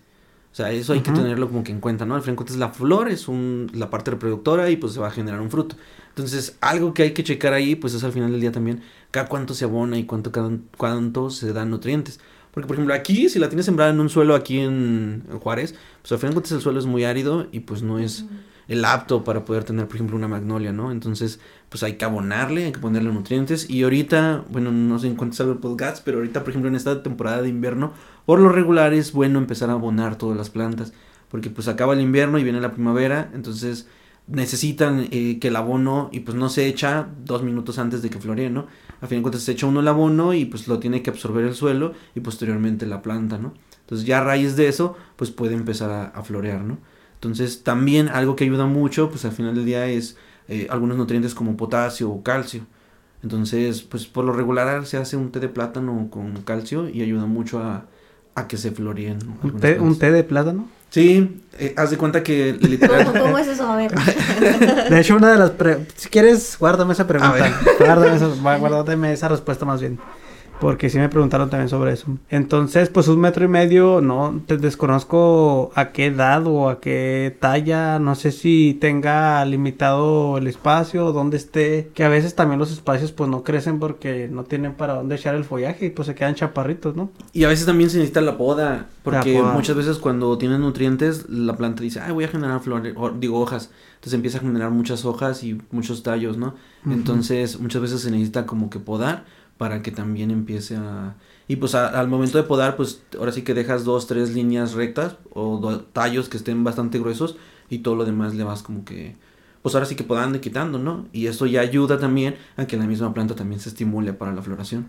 Entonces yo recomendaría eso, la verdad. Y, y es que he visto magnolias, pero las magnolias que he visto aquí, que pues todo el mundo conocemos que son las de las fuentes, yo creo que son las magnolias más grandes que hay aquí en Juárez, pero pues ya son unos árboles ya bien dadotes, ¿no? Que entonces no sé cuántos metros tenga, 20, 30. Pero no sé cómo, ay, a qué edad vayan a florear o si en realidad no lo requiera. Porque puede que haya visto magnolias pequeñas floreadas, pero vienen, vienen de allá, se las traen de otros lados y ya llegan aquí, pues ya traen a veces la flor. No, y es que, por ejemplo, a veces, como tú dices, ya son pequeñas, traen la flor y, pues, por ejemplo, a esas les metieron un chorro de, de hormonas y químicos, ¿no? Florea, florea, Ajá, para exacto, que te veas atractiva. Sí, de hecho, y sobre todo si la vienen a vender, o sea, la verdad, el, cuando se venden las plantas por lo regular, pues lo que necesitas es que tengan flor, porque mucha gente pues no te compra una planta si nomás hay pura hoja, ¿no? Entonces, y sobre todo también si le dices, no, pues es que mi magnolia o mi, o mi planta va a florear de tal color, ¿no? Pues realmente quién te la cree si no ve la, la flor, flor. ¿no? Entonces por lo regular es lo que se les pone. Pero pues lo más recomendable es al final del día abonar. De hecho las plantas por lo regular hay que abonarlas unas tres veces al, al año Tres veces al año. es lo más recomendable para que, sobre todo si quieres flores, si quieres que esté bien. Y ya así como que a lo mucho una vez al año y eso te, te, te ayuda, ¿no? A menos que sean hortalizas, que esas pues ya son más, más sensibles o de, ti- de periodos más cortos, ¿no? Y es que no ayuda mucho la, el clima de aquí. A estas No. plantas que son, sé que serán tropicales, son Sí, más de- ¿no? Más allá, más del centro del país, allá donde sí se va bien, allá donde el frío pues no queda de llegarse mucho a los que 15 grados o 12 grados. Pues, por ejemplo, a- allá en Puebla, a lo mucho que hemos llegado, ha sido como a los 5 grados, pero ya es así como que están las alertas rojas. sí, literal. Sí. Sí, A mí me tocó ver sí. en las noticias, es que es alerta roja, estamos a 5 grados y... No salgan de su casa, Ajá, no salgan de sus los- casas, cartílagos de las orejas. ¿no? Y tú que- afuera en playera, ¿no? Ándale, sí, yo en short, ¿qué? Y la carnita, o sea... ¿Qué les pasa? eh? no, pues aquí no sé, es que también es, el frío pues es brutal, pues llegamos Sí. a bajo cero y no sé, pues todos sabemos que esas plantas pues retienen su crecimiento, muchas cosas, a veces optan por querer sobrevivir y pues dejan a un lado la floración, ¿no? Sí, de hecho, ahora sí que muchas veces ayuda, como te digo, la poda. Y también pues hay que ver si realmente en los cuatro años nunca le ha floreado. Porque también luego a veces uno ve y sacan como que el botón, pero lo tiran Lo- así. sí, muy débil, ¿no? Ajá, Pues, muy débil. Entonces ahí sí también es una señal de que pues a fuerza le faltan nutrientes al A suelo. fuerzas. Sí, me pasa muy seguido con el naranjo que tengo, pues no, no lo abono a veces y llega su temporada de floración, llega un viento y se llevó todas las flores, ¿no? O sea, dices, no, pues sí, está muy débil, está muy débil. Pues bueno, ahí quedó, pues es que hace falta muchos datos para poder Sí, responder de más hecho- esta pregunta. Y fíjate que es- eso es una de las cosas bien curiosas, porque por ejemplo, a mí algo que me pasa muy seguido es luego así, ¿no? Que me tiran la pregunta de que, oye, es que ¿por qué mi planta no florea, no? Y yo, pues sí, pero ¿cada cuándo la floreaste? ¿Cu- ¿Cuándo fue la última vez que la compraste? ¿Cada cuándo la riegas? ¿Dónde la tienes? ¿Cuántos soladores? Porque también eso, eso tiene que ver mucho, por ejemplo, para que tengan luz, pues para que tengan flores, pues necesitan una buena cantidad de luz también. Entonces no puede ser nada más así a lo, pues que la tengas así en un lugar bien sombreado y, y estés esperando que floreen, ¿no? Pues ahora sí. Pues es- eh, en, en esos cuatro años no, no le ha floreado. No sé si le falta edad. Hay que ver qué más le, le falta. Ah, sí, pues yo creo que sí. Ah, ok. Acá preguntando por debajo de la Sí. mesa. ¿no? Ahora va la Sí. difícil, ¿no? Mira, te voy a hacer otra pregunta. También preguntan la forma correcta de podar los árboles frutales y en qué temporada. Bueno, normalmente ahorita de hecho es- en invierno por lo regular es buena temporada, por lo mismo, porque viene el- el- la época de primavera, que es donde por lo regular florean la mayoría de los, de los árboles, ahora sí que... Digamos que ahorita están inactivos, ¿no? Sí. Más o menos ahí en un stand-by. Están. Sí, de Pues hecho, Están guardando energía, ¿no? Ajá. Están en reserva. sí, eh, ahora sí que se conoce como latencia y al final del día están en, en- justamente en eso, en reserva. La mayoría de estos árboles lo que hacen es tirar hojas y pues al final del día tú ves el puro tronco, ¿no? Entonces, antes de que empiece eh, el tiempo de la floración, por lo regular hay que podar. Entonces, al momento de podar, pues tampoco es como nada más de que, ay, voy a cortarle como luego se ve, ¿no? Que lo dejan todo así bien mocho al pobre arbolito. No, realmente hay que, ver... Esa fue una joda, no fue una poda. Ah, ya, sí, ya eso lo destrozaste al pobre arbolito, ¿no? Y ahí lo ves todo un tronco nomás. Ajá, ándale, y luego, es que ya no crece el arbolito, pues, yo no hay enfermedad. Yo, pues sí, pero pero pues está re feo, ¿no? Y, y, no, realmente no, realmente por lo regular uno tiene que empezar a ver cuáles son, ahora sí que la rama que está como que más gruesa la principal, y ajá primero la principal y luego las que salen aledañas también hay que ver que ahora sí que le empiezan a crecer ramas y esas ramas muchas veces ya no tienen como como nuevas ramitas, ¿no? Que se les conoce como nervaduras, pero son nuevas ramitas que le están saliendo. Entonces ya no hay como nuevas ramitas, pues justamente esa es la que hay que empezar a, cortar. Entonces, por lo regular hay que dejar algunas principales para que de ahí mismo pues empiecen a crecer las flores y las hojas, ¿no? Entonces, eso es una buena temporada. Y también a veces la poda pues depende, ¿no? Si realmente ves o que la necesita o que la requiere, pues hay que hacerlo. Si no, pues realmente no, no es necesario al 100% podar un un este... Es que si mal no recuerdo, es que creo que lo podaron y, y ya no es tan frondoso. No. Entonces, más, yo creo que tal vez le dieron una mala poda, no sé. Entonces, por eso, yo creo que por eso también pregunta que cuál es la forma correcta para... Para podar. Para podar. Pues es así como dices, ¿no? Hay que buscar esas intersecciones donde ya no hay también yemitas o donde se ve que va a salir ramas nuevas y pues no darle su joda, ¿no? No, sí, no, no lo demás. De hecho, muchas veces haces eso, ¿no? Está como que el tronco principal y le dejas varias ramas así, ahora, sí que aledañas o externas, para que eso ayude, pues al final de cuentas a, a, a que crezca y pues el mismo árbol empieza a generar hojas, flores y todo esto, porque pues muchas veces si lo dejas totalmente podo, pues ya no pues ya no se da, ¿no? Entonces, y es un problema muy común realmente. O luego a veces también sucede que al momento de podar no limpian también el, e, e, las hojas con las que se poda. Algo que también tienen que checar, sobre todo en las podas, es eso, que se limpie. Porque muchas veces si alguien viene de podar el... Y sucede también con los que luego podan así en la calle. No es por echarles, pero pues a veces podan el árbol de un lado y luego van con los vecinos y dicen, ah, yo les puedo todo, ¿no? Y ahí ves tú cortando. Pero pues muchas veces si en una había una enfermedad, pues no, hace cuenta que si no limpiaron, pues ya dañaron a todos los demás, ¿no? Órale. Eh, y, eso es algo que a veces la gente no, no se da cuenta, pero pues sí hay que limpiar también los utensilios. Mm, pues yo creo que ni lo tomaríamos en cuenta, ¿no? Yo hasta ahorita me vengo enterando. Así, pero tiene toda la lógica del mundo. Sí, de hecho, pues es, a final de cuentas estás pasándole la enfermedad uno a otro y, y, se da. Por ejemplo, enfermedades de bacterias y hongos, pues son las que más se, se pasan de esa forma y pues lo dañas, ¿no? Oye, no, una plaga de hongo en una planta, güey. Sí, es todo un castre. Un terror. Sí, sí. Yo que me gustan acá los cactusitos, cuando de repente me sale un hongo, yo, no, aléjate de todos los demás. Esas sí son cuarentenas así estrictas, ¿no? Inclusive, pues ni modo, vas a morir solo. Porque a veces ya el hongo ya sabes que se lo va a arrasar. Sí, ya. Entonces ese hongo, si no encuentra dónde más seguirle, pues se brinca al que sigue, órale. Entonces ahí, uy, a un ladito, ¿no? ¿Tú, Gaby, tienes otra pregunta por ahí? Sí, nos preguntan que qué tan factible es en realidad tener un huerto urbano. Bueno, aquí depende de en dónde, porque por ejemplo si es aquí, aquí sí que en el norte, sí es factible, te ayuda bastante, pero por ejemplo a veces depende el gasto y el, el, económico, ahora sí que es a veces el, el problema. ¿Por qué? Porque pues hay que pensar que por ejemplo aquí en el norte, una de las situaciones que tienes es combatir el calor y los climas extremos, ¿no? Entonces, hay varias medidas en las que puedes acomodarlo. Al final del día puedes pues buscar ah, principalmente semillas y de plantas que estén acomodadas al, ambiente. Entonces eso es una de las características principales que debes de buscar. Y también ver que pues tus plantas al final del día tengan eh, pues ahora sí que la capacidad de adaptarse al clima y por ejemplo sean como de, la temporada, ¿no? Porque luego mucha gente dice, ay, yo voy a poner tomates, ¿no? Y quiere ponerlos en, desde noviembre, ¿no? Pues se viene el frío muy fuerte en enero y febrero y pues los tomates no se van a dar, ¿no? Entonces también siempre hay que checar como que la temporada, ¿no? Entonces, ahora sí que aquí es uno de los problemas que hay. Pero pues de que se puede, se puede. Conozco gente, por ejemplo, aquí en las...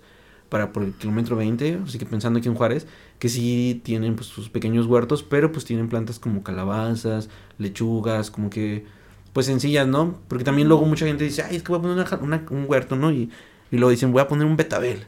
Y pues a veces ni en su vida han comido un betabel. Y la verdad, y pues yo como a veces digo, no, pues mejor una lechuga o lo que comas en tu refrigerador y eso ayuda bastante, ¿no? Entonces, pues hay que como que considerar ese tipo de, de, de cosas para, para el momento de pensar si es factible. Y de que pues es factible, pues al final del día, pues depende de cómo lo vayas a acomodar, ¿no? Pues si tienes un buen espacio, si por ejemplo en un espacio de 4x4, se supone que puede comer una familia de 3 a 4 personas. Pero pues hay que organizarlo y pues hay que checar pues la cantidad de los que le dé y el lugar en donde lo tienes y pues algunas cosillas, pero pues sí. Igual más para el sur, pues es más factible porque el clima pues te es más. Ahora sí que eh, te ayuda mucho mejor, ¿no? Y por ejemplo, es que esta persona ahorita está en la Ciudad de México, pero él por lo regular vive en Tijuana y es un clima pues desértico igual que aquí. Parecido, tal vez. La, o sea, ya es más húmedo porque está la playa y no creo que no llegan a tanto frío como aquí. Ajá, es lo que te, es lo que te iba a decir, si es en Tijuana y no llegan tanto a extremo como aquí, entonces ahí sí es un poco más factible que por ejemplo aquí justamente. Entonces, pues al final del día algo que siempre recomiendo, por ejemplo, al iniciar un huerto es el hecho de que pues busquen primeramente lo que consumen. Entonces, por ejemplo, ahora sí que te haces una lista de lo que tienes en el refrigerador, como por ejemplo a veces tenemos pues lechugas, zanahorias, rábanos, este, pues cosas relativamente sencillas y se empiece por ahí. Entonces, Ujú. algo que tiene uno que empezar es por ese tipo de plantas y al mismo tiempo pues empezar a agarrarle como que como que la onda al huerto, ¿no? Y a partir de ahí ir viendo pues si le es factible a una persona o no, porque sí, pero pues echándole ganas sí sí se puede tener el Sí huerto. Ahorita mencionaste algo que me dejó pensando. Haz de cuenta que todo lo dijiste y medio lo escuché porque me quedé pensando en algo que dijiste. Bueno, que jamás en mi vida de, de amoroso con las plantas, amante de las plantas, Plant, jam- ¿eh? plant lover. Plan- plan- plan lo ver. jam- jamás se me había ocurrido eso. Bueno, no de la semilla, pero sí de las plantas ya desarrolladas. Pero ahorita dijiste que hay que buscar semillas que estén, por decir, adaptadas, ¿no? De alguna forma. Eh, digamos que tú compras un sobrecito, no sé. Esas plantas, esas semillas vienen de plantas que están acostumbradas a cierto clima, ¿no? Pero digamos que tienes una semilla de alguien que te trajo de Veracruz, de una calabaza, y tú la haces sembrar aquí. Tal vez los genes que traía esa semilla, esa planta va a crecer, pero no es resistente a los rayos del sol que hay aquí, ¿no? Pero puede que esa misma especie, que ha crecido aquí por años y esté dando semillas, eh, traiga en esa semilla la información genética o eh, que esa semilla pueda tener alguna, ¿cómo te lo puedo decir? A ver. Como que esa semilla puede adaptarse aquí o Que sí, que esa, esa, esa semilla de esa calabaza que es la misma que te traen de Veracruz, pero ya la tenemos aquí por años, esa calabaza ya esté adaptada al sol de aquí, o sea que ya traiga la información genética de que dicen, yo aguanto, o sea, es como por decir alguna evolución de la planta, yo aguanto los soles de aquí, ya me aguanto que me pegue el sol ocho horas y macizo, ¿no? O sea, ¿sí pasa realmente eso? Sí, de hecho es justamente lo que sucede, por ejemplo, con, con las plantas. Por eso es que te decía que tenían como que una capacidad muy grande de adaptarse. Sí. Haz de ¿no? cuenta que si tú traes una semilla de... Y, por ejemplo, al final del día el maíz. El maíz es una planta que actualmente conocemos que hay muchas variedades, ¿no? Pero, por ejemplo, se ha buscado la variedad que mejor se adapte a todo, ¿no? Que es el maíz amarillo que todos conocemos. Que hoy también ya está modificado y un buen, ¿no? Pero antes de que empezaran como que a meterle la mano el hombre para, para modificarlo desde el lado genético, primeramente fue lo que hicieron, exactamente lo que tú mencionas. Lo llevas a un lugar y lo empiezas a reproducir en ese lugar. Y las mismas semillas van, ahora sí que expresando los genes para poder adaptarse o pues a través de las mutaciones que también tienen se van adaptando al lugar. Entonces, Esa, esa es la palabra que no encuentro Adaptación. ahorita, adaptación y la expresión de los genes, que está ahí medio... Eso era, ¿no? La expresión de los genes. Y sí, cierto, ¿no? Entonces, sí, sí hago mi intento con estos sobrecitos que te venden en el Home Depot y en todos lados, que trae semillas ahí, ay, mira qué bonitas son las flores, voy a plantar de esas. Un día que se te olvide regarlas, ya se Sí. murieron. Ya se te murieron, o las dejas en el sol dos horas y ya te la chicharró. Pero si esa misma planta, vamos con este cuate que dices que en el kilómetro 20 la tiene y le pide una semilla, seguramente si no, un día no les echo agua o recibe sol más de tres horas, va a aguantar, ¿no? Sí. Eso, eso es lo interesante y fue lo que me quedé pensando ahorita, de que sí es cierto, o sea, aunque sea la misma especie, pues va a ser diferente la adaptación que tenga esa semilla, ¿no? O sea, y está, Sí. está interesante por, por lo que dices, ¿no? La adaptación que tienen las plantas. Sí, de hecho, luego por eso, por ejemplo, al final del día, los que se dedican como que a clasificar las plantas, pues como que no llegan a un acuerdo global porque pues al final hay muchas variaciones conforme a la zona.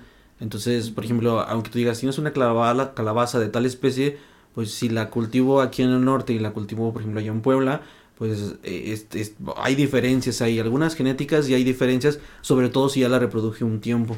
Entonces la de aquí pues se adaptó al clima de aquí, a los extremos y así, y la de allá de Puebla también. Y pues al final del día todas vinieron de un mismo punto, pero al momento de, de ponerlas en diferentes lugares, pues se adaptaron y adquirieron características para sobrevivir en ese, en ese ambiente. Entonces, por eso es que te digo que tienen como que una, una capacidad de adaptarse muy grande y pues prácticamente en todo el- en la mayoría de las partes del planeta pues, puedes poder acomodar. Obvio hay algunas que dicen, no, pues esta es clima muy extremo, no, te voy a decir, la vas y la siembras en un volcán y ahí va a quedar, ¿no? Pero, pero sí aquí en, en muchos lados. Y hablando de adaptación de las plantas, entrando totalmente en ese tema de la adaptación, es algo que yo siempre hago mucho, recalco mucho en las pláticas cuando llego a dar pláticas de cactus. Siempre una de las preguntas es de por qué se les muere, si es cactus, si lo dejo al sol, por qué esto, por qué aquello. Pues bueno, o sea, es lo mismo lo que le pasa a un cactus, que todos sabemos generalmente si te hablan de un cactus, tú dices, bueno, pues es una planta que es de desierto, soporta el sol y grandes sequías. No necesitas echarle agua en dos meses. Pero no es así porque vamos a lo mismo, o sea, a veces casi todos los viveros de aquí que te venden suculentas, que te venden cactus aquí en la región, donde es muy caliente, esas plantas vienen súper chiples de un, de Xochimilco, vamos a decir, ¿no? Sí, de de por allá. Que vienen de, ah, de un clima bien agradable, crecen, ellas no tienen, no tienen por qué mutar genéticamente ni aguantar nada porque ellas crecen muy felices. Entonces viene uno aquí, desconoce todo esto, se compra sus dos, tres cactus ahí de lata, en, en lata de cerveza, de, de 15 a 10 pesitos. Te las lleva, las dejas en el patio, les da el sol todo el día, el siguiente la vas a ver y parecen lechugas. Sí, ¿no? sí. Parecen lechugas, ¿no? Dices tú, "Ay, ¿qué le pasó? Pues si son de sol, ¿no? O sea, pues el sol de aquí es 10 veces el de allá, entonces, y ese es tú. Ahí estamos hablando de adaptación. Yo tengo plantas que aquí a veces yo mm, no riego por meses. Pero, pero ¿por qué, Leo? Pues es que ya tengo 5 años con ellas y ya se aclimataron, ya tuvieron algún tipo de adaptación. Entonces, aunque sean plantas de allá, aquí ya se adaptaron, ya fueron adaptándose ellas mismas. Y plantas que son de aquí de la región, pues ni se diga. Ellas si quieres, sí déjalas ahí. Uh, Tú has visto, Brice, no me has dejado mentir, que allá afuera tengo unos cactus en unas macetas que les han nevado, les ha caído meteorito, o sea, de todo les ha pasado, los han mordido perros, pero son cactus de aquí en la región y ahí están. Y ahí están, o sea, están totalmente adaptadas a fríos extremos, a calores extremos y son las guerreras, ahí están totalmente. A diferencia de que me traigo una del sur, una plantita de allá. Es que no nomás es en cactus, puede ser cualquier No, y planta, es que ¿no? es el- ahorita dijimos el ejemplo perfecto con Bruce en Puebla, ¿no? De que a 5 grados y él en short y en camisa y los demás así con su chamarra Sí. de... Es totalmente, de pluma to- de ganso, totalmente, o sea, es igual. hasta con nosotros nos pasa, ¿no? Estamos adaptados nosotros al calor. Un norteño se va de vacaciones a Veracruz, te ahogas, güey, te, Ay, te sí. Sí, no, asfixias, güey. horrible ahí. O sea, el- aguantamos el calor, pero no el calor húmedo, güey. Allá el Sí. calor te güey, pues, me acabo de bañar y ya estoy sudando, ¿qué está pasando, no? Sí. Y pues viene alguien de allá y viene un, un calor seco y se está también muriendo, güey. Y el frío, pues lo hace garras, porque. Sí, sí, de hecho. o sea, sí, no es por echarles, pero veo las noticias de que no, están a 8 grados y los ves con bufanda. Sí. Sí, de hecho. Sí, cuando yo estaba en Jalapa, sí, nos dio mucha risa eso porque estábamos como a 12, 13 grados con, bueno, yo que sí soy un poquito friolenta con una chamarrita, una sudadera así delgadita, la armas, pero ya las señoras acá con su chamarrón de esos que parecen de bolsa de basura, súper gigantes, y así, Oye, con guantes esos así, Sí, ya para vi. hacer monos de nieve, ¿no? Así Sí, para, de hecho. sí, para la repostería, para sacar acá del horno, ¿no? Así esos guantecillos que nomás son dos así. sí, lo- Se los ves así en las noticias y así, qué pedo. Pero pues pues es que así es. viceversa, o sea, nosotros también con la humedad nos andamos Ah, muriendo sí, allá. sí, sí. Está, está horrible, o sea, ¿cómo rechina esta silla, eh? esta, esta silla nomás, güey. No soy yo, güey. Mira, déjate, otra pregunta, ya nos fuimos muy allá. Aquí me preguntan si las hormigas dañan las raíces de las plantas. Ok. Fíjate que realmente las raíces como tal. Espérate, te voy a interrumpir poquito. Bueno, a ver. Haz la o puedes responder con la típica de todos los biólogos. Ah, depende. Depende de la especie. Eh, la, la iba a maquillar un poco, pero depende de la especie. Depende de la especie. No, fíjate que el, el- no, no es que las, las hormigas realmente dañan las raíces. O sea, el problema que se da, por ejemplo, cuando hay hormigas en el suelo es que, pues, al final de cuentas, arman su hormiguero. Pero, por ejemplo, para que una hormiga realmente arme un hormiguero en una maceta o en un lugar alrededor de una planta y la dañe, es porque, pues, también muchas veces el lugar en donde está armando el hormiguero está muy seco. Entonces, luego a veces eh, eso me ha pasado, no sé cómo sea el lugar en, en la planta donde la persona que preguntó, pero a veces luego le dicen, es que mi maceta, mira, hicieron un hormiguero. Y luego ve su tierra y súper seca, ¿no? O sea, al final de cuentas el hormiguero para armarlo, pues en un lugar húmedo las hormigas no lo van a armar, ¿no? Necesitan un, un lugar seco para que ellas hagan sus túneles, ¿no? Entonces, y realmente no se comen a las raíces, o sea, ahora sí que se comen todo lo que hay alrededor, pero la raíz como tal no, o cuando la planta está viva no se la comen. No le dan sus llegues. No, no le dan tal. sus llegues como tal, o sea, a la raíz directamente no la, no la atacan, realmente es como que el factor del hecho de que tu suelo no esté húmedo como debería de estar, sino esté seco, ¿no? Entonces ahí es donde ya entra un problema. Y mucha gente le sucede con los cactus, que luego dicen, es que tengo mi cactus y mi cactus no lo... Ahora sí que lo tengo ahí y pues al final del día el cactus, aunque lo tengo ahí, no lo riego muy seguido y se seca, ¿no? Y luego se atasca de hormigas. Pero es porque ellas pues hicieron su hormiguero. Lo que sí hacen las hormigas es atacar flores y frutos. Eso sí, por ejemplo, en muchos árboles frutales luego se andan subiendo y pues, por ejemplo, te dan vuelo y te ganan, ¿no? Entonces, Véngase con este néctar, está Sí. bien delicioso, por azúcar. sí, sí, al final de cuentas van por azúcar o los frutos. Ya está formándose el fruto a medias y son las primeras. O, y luego, ah, luego hay hasta varios videos de que la gente va y ve su fruto y lo voltean y por atrás tiene el hoyo de que pues las hormigas le dieron gane primero. O sea, ahí es donde las hormigas te dan... Y afortunadamente aquí eh, no tenemos hormigas de esas cortadoras, ¿no? Porque pues sí hay hormigas que te, te pueden fregar todo el follaje del, de la planta, ¿no? Porque pues sí cortan hojas y sí se las llevan. Pero aquí, pues aquí no hay. Jamás he visto aquí una hormiga llevándose una hoja. Ni tampoco que me hayan dañado las raíces, pero pues la respuesta que sería no, ¿verdad? Sí, no, no, Total- como tal, no. totalmente no. Y pues yo voy a leer otra, otra, otra pregunta por ahí. Aquí nos dicen, hola, feliz año 2022. Igualmente, feliz año. Feliz año. Sí, feliz sí. año. Dice, esta, esta es nuestra super fan, ¿eh? Hasta sí, con todo y nombre, ¿eh? Ahí va Patricia Alba, ¿eh? Dice, en algún lugar leí que cuando te peinas, el cabello que queda en el cepillo no lo tires a la basura, sino que se lo agregues a tus macetas para que la tierra absorba los nutrientes que están en el cabello. ¿Es verdad? Sí. Ah, hijo, ese, ese no me lo sabía, ¿eh?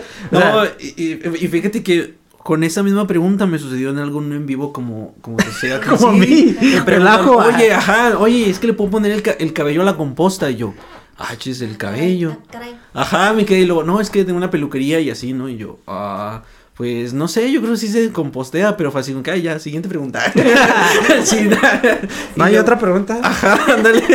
No, pero ya después de eso me puse a ver y sí, fíjate que eh, ayuda mucho a que se degrade. Obvio, pues recomiendo mejor que pues hagas una composta, ¿no? Y lo metas mejor a la composta. Pero sí, resulta que pues por los puentes de sulfuro que arma, suele generar muchos sulfuros y azufres al suelo y pues al final de cuentas ayuda con nutrientes. Entonces sí, resulta que es bueno. De hecho, en las peluquerías pues actualmente hay quien a veces los recolecta y los echa a composta y, y, pues genera. Y resulta que sí, igual también el de los anima el de los perros cuando las peluquerías también, también. Entonces sí, sí, sí es cierto esa Órale, pues fue, eso fue, eso fue algo nuevo para mí. A mí me lo preguntó y dije, esa, esa pregunta es buena. Esa pregunta es buena. Sí, a mí también me agarraron en curva aquella vez y ay, no, pues, quién sabe. Sí, sí, claro, échale a la composta. Sí. Ándale. Ey, ey. choqué, choqué. Tope, tope. ¿Otra pregunta? Sí, tú, tú. Sí. A ver, dale. Aquí hay una pregunta seria A ver. Muy serio. que siempre se han preguntado. ¿Las, pran- ¿Las plantas sienten dolor? Ok, sí, es una pregunta muy buena. Next. Anexa. ¿Tienes Esa es una de las que vamos a ver otra. ¿Tienes otra? No, fíjate que es que, el, el- por ejemplo, al final del día el dolor, pues es, la- eh, ahora sí que va muy relacionado con el hecho, pues, del sistema nervioso que tenemos los animales como tal. Y pues ahí es donde realmente generan un, un dolor como tal, ¿no?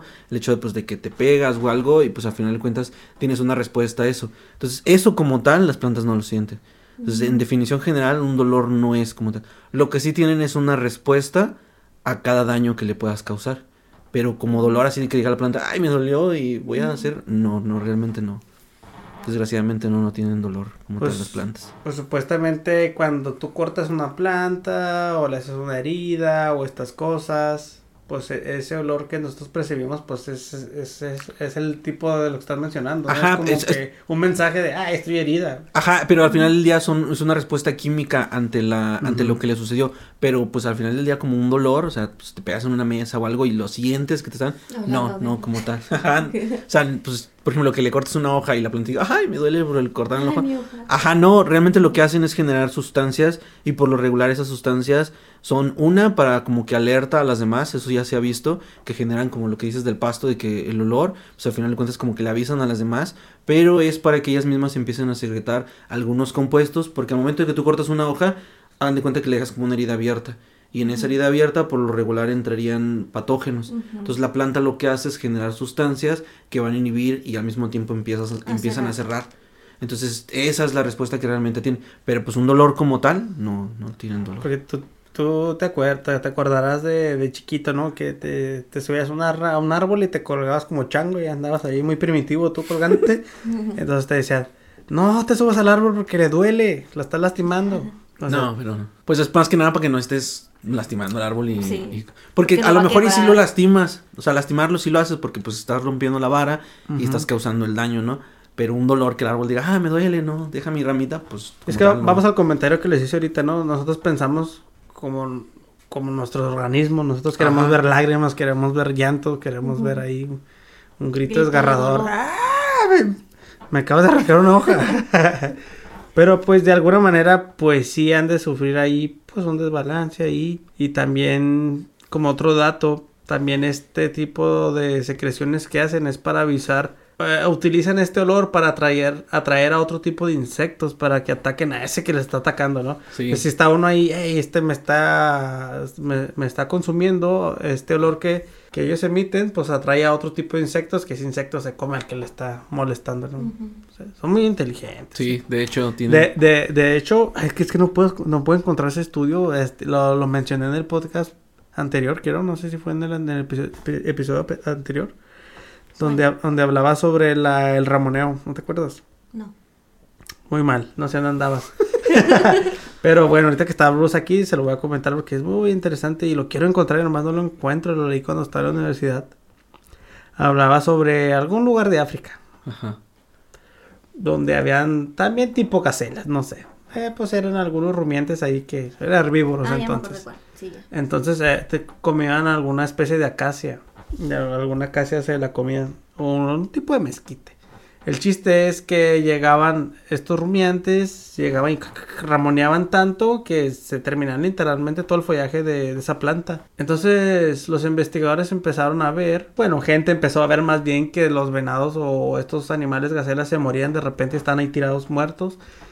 Entonces ya fue cuando llegaron expertos, empezaron a estudiar este fenómeno y encontraban, pues no sabían por qué se estaban muriendo, o sea, no les encontraban nada raro. Entonces empezaron a ver que cuando consumían ciertas plantas, se morían. Entonces estas plantas empezaron, mágicamente empezaron a, a, secretar un tipo de veneno, a, a producir un tipo de veneno como respuesta después de, yo no sé, de años, yo creo, no sé, la evolución. Donde pues llegaban a un punto donde envenenaban a estos a estos animalitos, entonces se morían porque decían, "Oye, pues ya me voy a empezar a defender." Entonces lo interesante aquí no solo era eso, sino que a cierto porcentaje de follaje empezaban a producir ese veneno, o sea, no siempre lo producían. Eso fue lo que me pareció interesante porque bueno, pues a, a lo mejor la evolución sí puede hacer que produzcas veneno como defensa. Pero que lo hagas como a tipo conciencia, que digas, bueno, Ujú. ya te estás pasando de lanzas, órale, muérete. Ahora sí muérete. Eso fue lo que a mí me pareció interesante, ¿no? Y de que mágicamente todas lo empezaron a producir, o sea, no nomás una, o sea, hubo una comunicación entre todos ese tipo de plantas, donde tú decías, bueno, si te empiezas a pasar conmigo, pues yo me voy a defender. Y entonces también esas, esos animales aprendieron a no ramonear tanto, o sea, también dijeron, no, hasta aquí ya, ya, eh, está bien, ahí te dejo, te dejo esas hojitas, ya me voy. O sea, ¿tú qué crees que pasó aquí o qué, qué te imaginas? ¿Cómo responde la planta? Eh, Y es, y es que, por ejemplo, a- ahí suceden dos cosas interesantes. Por ejemplo, algo que es es el hecho de que, por ejemplo, y, y veámoslo como una población, ¿no? Había una población de plantas. Imagínense que había unas 20 plantas, ¿no? Sí. Entonces llegaron estas, empezaron a comer la población grande de plantas, pero resulta que de estas 20 plantas, dos eh, tenían en, en algún lugar en sus genes esa capacidad de secretar ese compuesto que de cierto modo servía como veneno. Entonces, haz de cuenta que esos animales vinieron y pues estuvieron quemando ahora sí que todas las otras 18, pero justamente esas dos fueron las que empezaron a secretar e, ese compuesto. Y pues empezaron como que a tener esas dos su propio modelo de defensa. Entonces esas dos lo que hicieron fue propagarse en gran medida y pues al final de cuentas de ahí crece una nueva población y ya es en donde dices, ay, es que hay muchas plantas en donde pues se está viendo ese comportamiento. Pero muchas veces lo que sucedió fue eso, ¿no? Que pues empezaron a acabar la población de plantas, la planta como que cae en un cuello de botella, pero si hay dos, tres que tienen la capacidad de generar eso y sobrevivir, pues son las que proliferan y otra vez la población pues se aumenta, ¿no? Entonces... Hay un gen por ahí que a lo mejor esté apagado, ¿no? Como dices tú, ya se están sintiendo ya en peligro de extinción, digan, se está acabando con nosotros, se active, ¿no? Y... Parte de la selección natural. Ándale, sí, exactamente. O sea, las que no producían esa sustancia se, las comieron, se murieron y las que sí la producen son las que están sobreviviendo ahorita. Sí, y luego a veces algo que sucede, por ejemplo, en esas dos, pues a lo mejor lo tenían en, de cierto modo o, guardado en sus genes o empezaron a mutar para que cierto compuesto tuviera esa capacidad. Y fue así como que, mm, no mágicamente, pero sí por la parte de mutación y por buscar de cierto modo un modo de defensa, pues resulta que ese, ese compuesto o, la producción de ese compuesto mutó genéticamente para que se produjera y resultó viable. Ahora sí que gracias a esa, e, ese evento fortuito resulta que ella sobrevivió. Pues como sobrevivió logró generar semillas y pues las semillas llegaron a otro lado, crecieron y ya todas tenían esa característica pues arraigada en los genes, por así decirlo. Entonces ya crecen y al momento de que otra vez la vienen a atacar, pues te empieza a dar esa, esa capacidad y ya se vuelve pues un carácter bueno en la población. Entonces eso es muchas veces lo que sucede y es el, eh, eh, y ahí es donde está el punto de que pues por ejemplo las plantas pues tienen una capacidad adaptativa muy rápida y sobre todo en un periodo corto de tiempo. O sea, no necesitan a veces como el humano, ¿no? O sea, tener... Millones de años. Exactamente, o sea, mucho tiempo y pues en un periodo corto pueden hacerlo y sobreviven. Entonces hay algo muy interesante con las plantas, la verdad. Pues sí, pues fue algo muy rápido. Para que yo lo haya notado así de la nada, fue así como que algo muy, muy, rápido, ¿no? Fue, pues estamos hablando de la vida de un humano, nada más donde se pudo ver eso.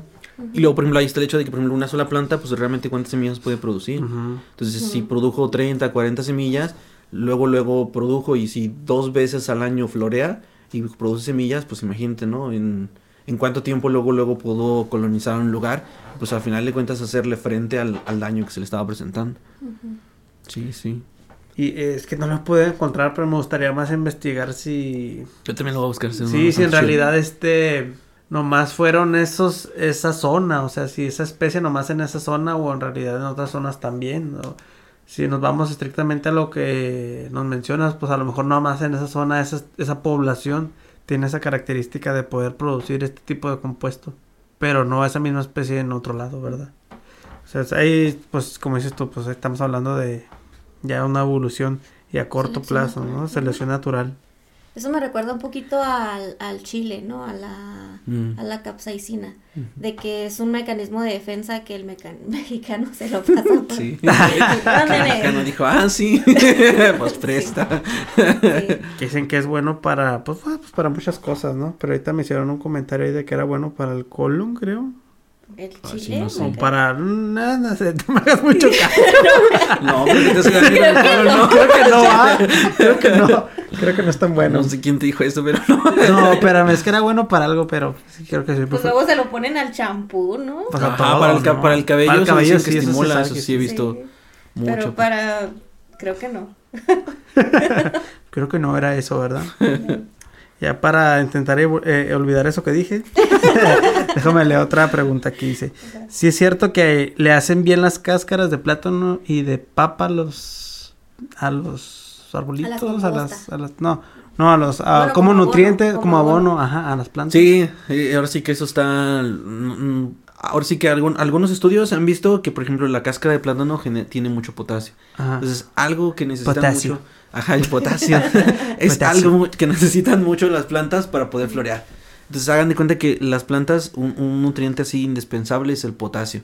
Entonces, como las cáscaras de plátano no tienen mucho, eh, ahora sí que al momento de echarlos al suelo ayudan. Y el problema en el que nos metemos ahí cuando tú nomás avientas tu cáscara es que pues esa cáscara tiene que degradarse. Entonces no nada más puedes agarrar y vale, te da mi cáscara, que es lo que luego mucha gente hace, ¿no? Ay, pues estoy abonando las plantas y avientas tu cáscara, ¿no? Entonces, eh, pues, ahí tiene que degradarse y todo el show, introducirse y aventarse un ciclo, ¿no? A cuando nosotros hacemos composta o a veces hacemos el mentado té de plátano, que pues es uno de los fertilizantes, yo creo, en la agroecología así. Ahora sí, entonces, Ahora sí, sí, ¿cuál es- ahora sí, ahora la- el- receta de té de plátano? Hagan de cuenta que realmente, por ejemplo, el, al momento de que estas cáscaras tienen ahora sí que sus nutrientes, que es eh, principalmente el potasio, algo que se hace mucho es el hecho de hacer un té. ¿Qué sucede cuando sucede cuando están en el té? Pues al final de cuentas el agua hierve y pues rompe las células de la cáscara del plátano. Entonces libera de cierto modo el potasio que está ahí. Entonces ya queda disperso en el suelo y pues al final de cuentas queda de una forma en la que las plantas y el suelo, lo- los microorganismos sobre todo, lo van a poder asimilar más rápido. Entonces en vez de que el microorganismo empiece a, des- a destrozar la cáscara, luego la vaya pues ahora sí que separando, al final de cuentas es una célula grande y tiene que ir desarmándola para que la planta la pueda absorber. Entonces lo que se hace en el té de plátano es ayudar a que eso sea más rápido, porque literal en el té pues haces que todos los compuestos que tienen las células pues terminen en el agua, ¿no? Y pues para esto pues le metes temperatura.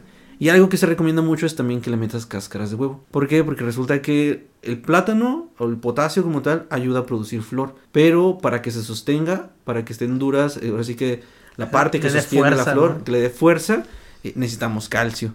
Entonces, eh, la cáscara de huevo, pues es rica, ¿no? Entonces, en calcio, al final de cuentas, eso creo que lo sabemos bastante. Y pues lo que se hace es meter ahí dentro en ese té cáscaras de huevo. Ahora, ¿qué puedes hacerlo? Ahora sí que ya como receta, pues es una cáscara de, de plátano entera con unos 5 o 6 cáscaras de huevo. Entonces lo metes en uno cerca de un litro de agua, lo pones a hervir, lo dejas tapado para que pues, no se evapore todo eso, porque pues, también son nutrientes. Y ahora sí que ya que hierva lo dejas que enfríe y luego luego se lo echas a tus a tus plantitas. Y eso pues al final del día es un, un fertilizante muy muy bueno para ayudar a la floración. Súper recomendado, ¿eh? Órale, Sí. le prepara su enchur. Órale. Sí, ándale, un enchur ahí. Sí, sí, sí. Eh, eh, aquí eh, se me hace interesante que mencionó la papa, o sea, la cáscara de papa. Ah, sí, es que la cáscara de papa, fíjate que algo que tiene es que tiene mucho almidón. Y tiene también muchos de ese tipo de sustancias. Entonces también ayuda. Pero esa más que nada lo que hace es beneficiar a los microorganismos que hay ahí. Ah, ok. De hecho, Por los carbohidratos. ¿no? Ajá, Ayuda ya a otros organismos, ¿no? Sí, de hecho, muchos fertilizantes, como que indirectamente, decimos, es que es para la planta, pero más que nada es para los microorganismos que están alrededor, y ellos ayudan a la planta, y pues ahí se da toda la felicidad, ¿no? Pues Es como lo mismo en nosotros aplica cuando comes fibra. La fibra no es para ti, es para los microorganismos que tienes en el intestino, que les ayude a hacer pues la parte de la digestión Ajá. que tú no puedes hacer. Sí, sí, sí, de hecho, exactamente. Ah. Pues mira, no lo había pensado, ¿eh? Sí, no, y es que a veces es lo que no vemos, co- como que, pues al final de cuentas la relación simbiótica entre muchos organismos, pues se da, ¿no? Y por ejemplo ahí estamos hablando de, eh, pues ahora sí que nosotros con las bacterias, pero las plantas pues también están generando la unión con las bacterias y a veces eso sucede, ¿no? Que pues le echas ahí tu líquido de papa y los microorganismos crecen y pues le ayudas bastante. A mí me gusta mucho hacer esa analogía de, de cómo lo estás viendo en las plantas o cómo lo estás viendo en cualquier otro organismo y hacer la analogía al ser humano como para que lo entiendas.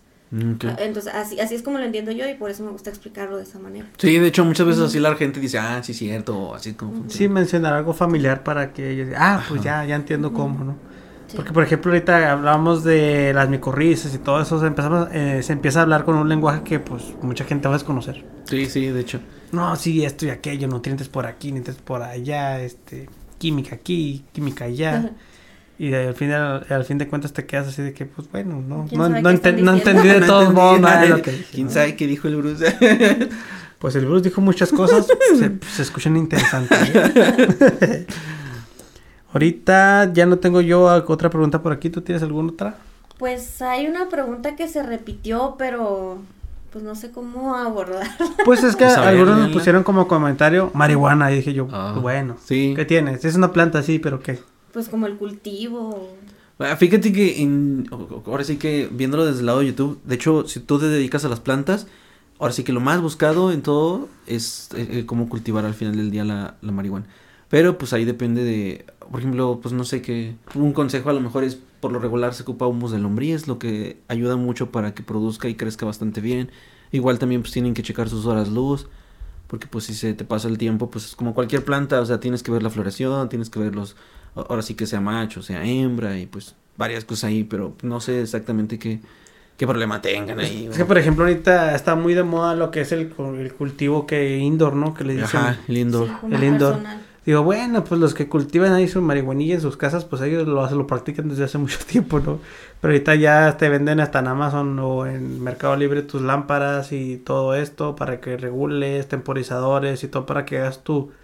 Ahora sí que un tipo vivero o lo que quieras dentro de tu casa, ¿no? Sí, de hecho te venden ya hasta unas, este, como casitas grandes, pero pues son, literal de, bueno, la, la armas con tubos y luego la envuelves como con unos plásticos, pero por dentro son como del color del aluminio, como aluminio, entonces ayudan a que refleje toda la luz y pues tú ya le pones tus lamparitas y ahí la mantienes y, y pues hay quien la, pues la produce La ahí. sí. Sí, pues al final del día para su cultivo indoor y, y no nada más es para marihuana el indoor, realmente yo conozco gente que tiene tomates y tiene lechugas o cosas así, pero pues actualmente pues lo más buscado es para eso, ¿no? Ujú. Pues mira, ahorita me gustaría entrar a hablar algún tipo de curiosidades de las plantas, datos curiosos o así.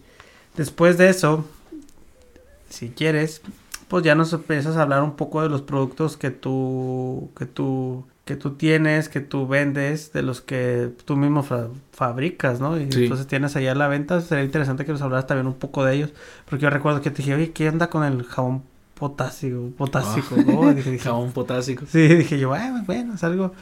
Oh, pues muchas cosas ahí que aquella vez que hablamos, que de hecho fue algo al revés, que acá me entrevistó a mí Bruce aquel, cuando hablamos de los animales exóticos, pues eh, también hablamos ahí antes de empezar a grabar, pues hablamos mucho de plantas y todo esto y me mencionaste varias cosas.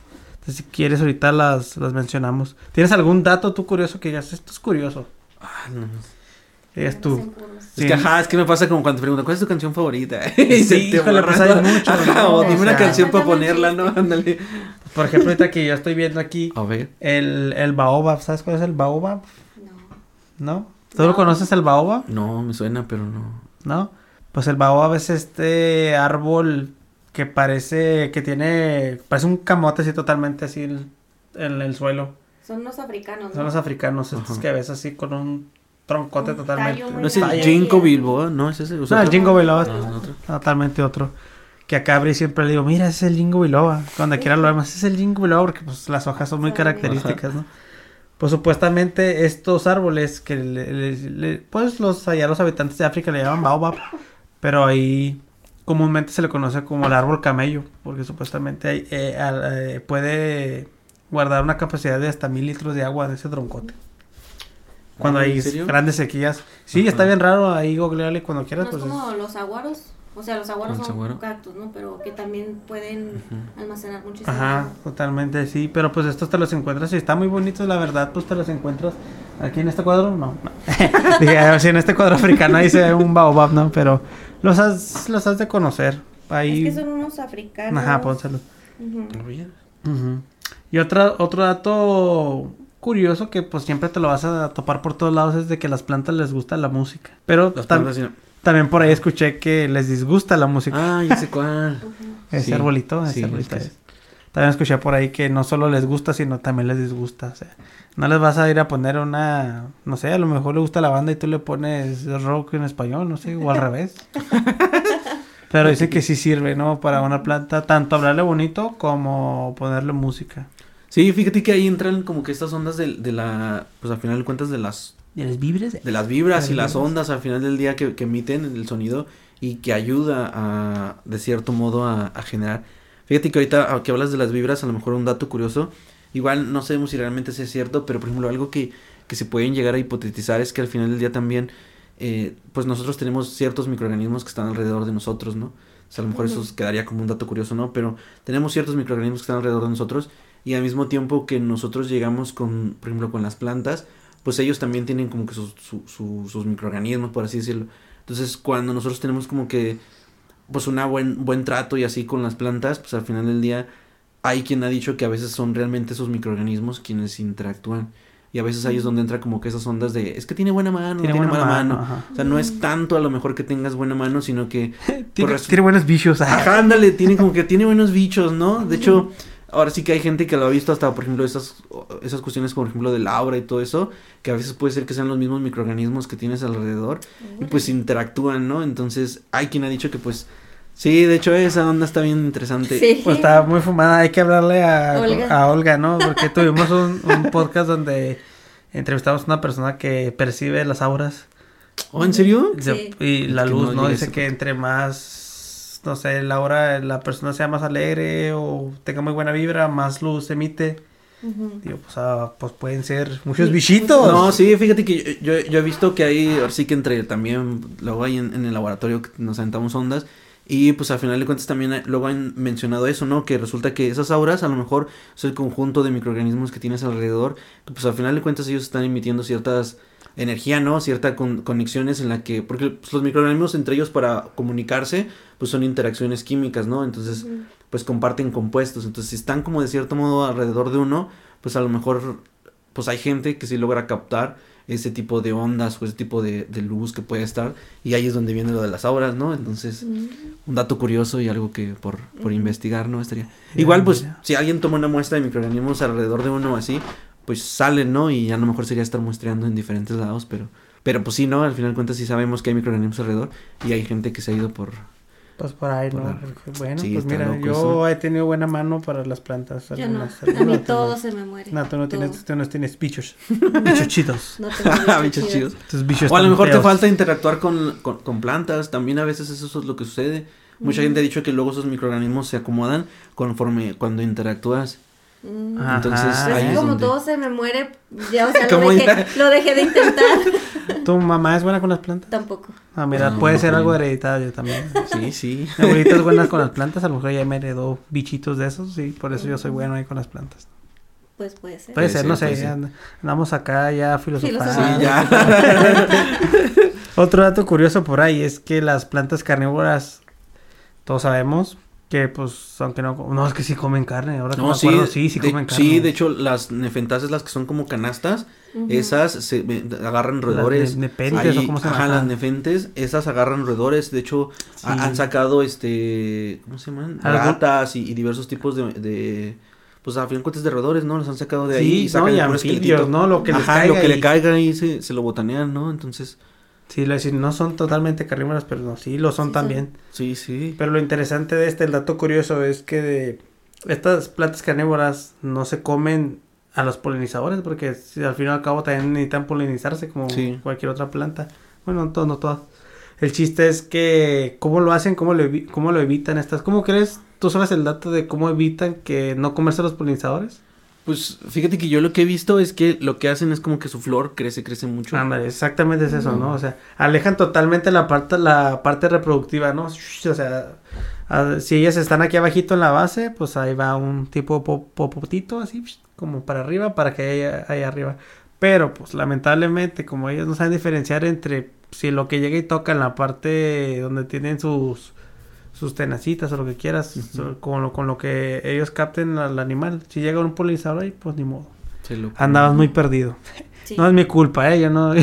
Yo te puse acá arriba, acá te puse la señal y llegaste y pa, Y te comí a casa.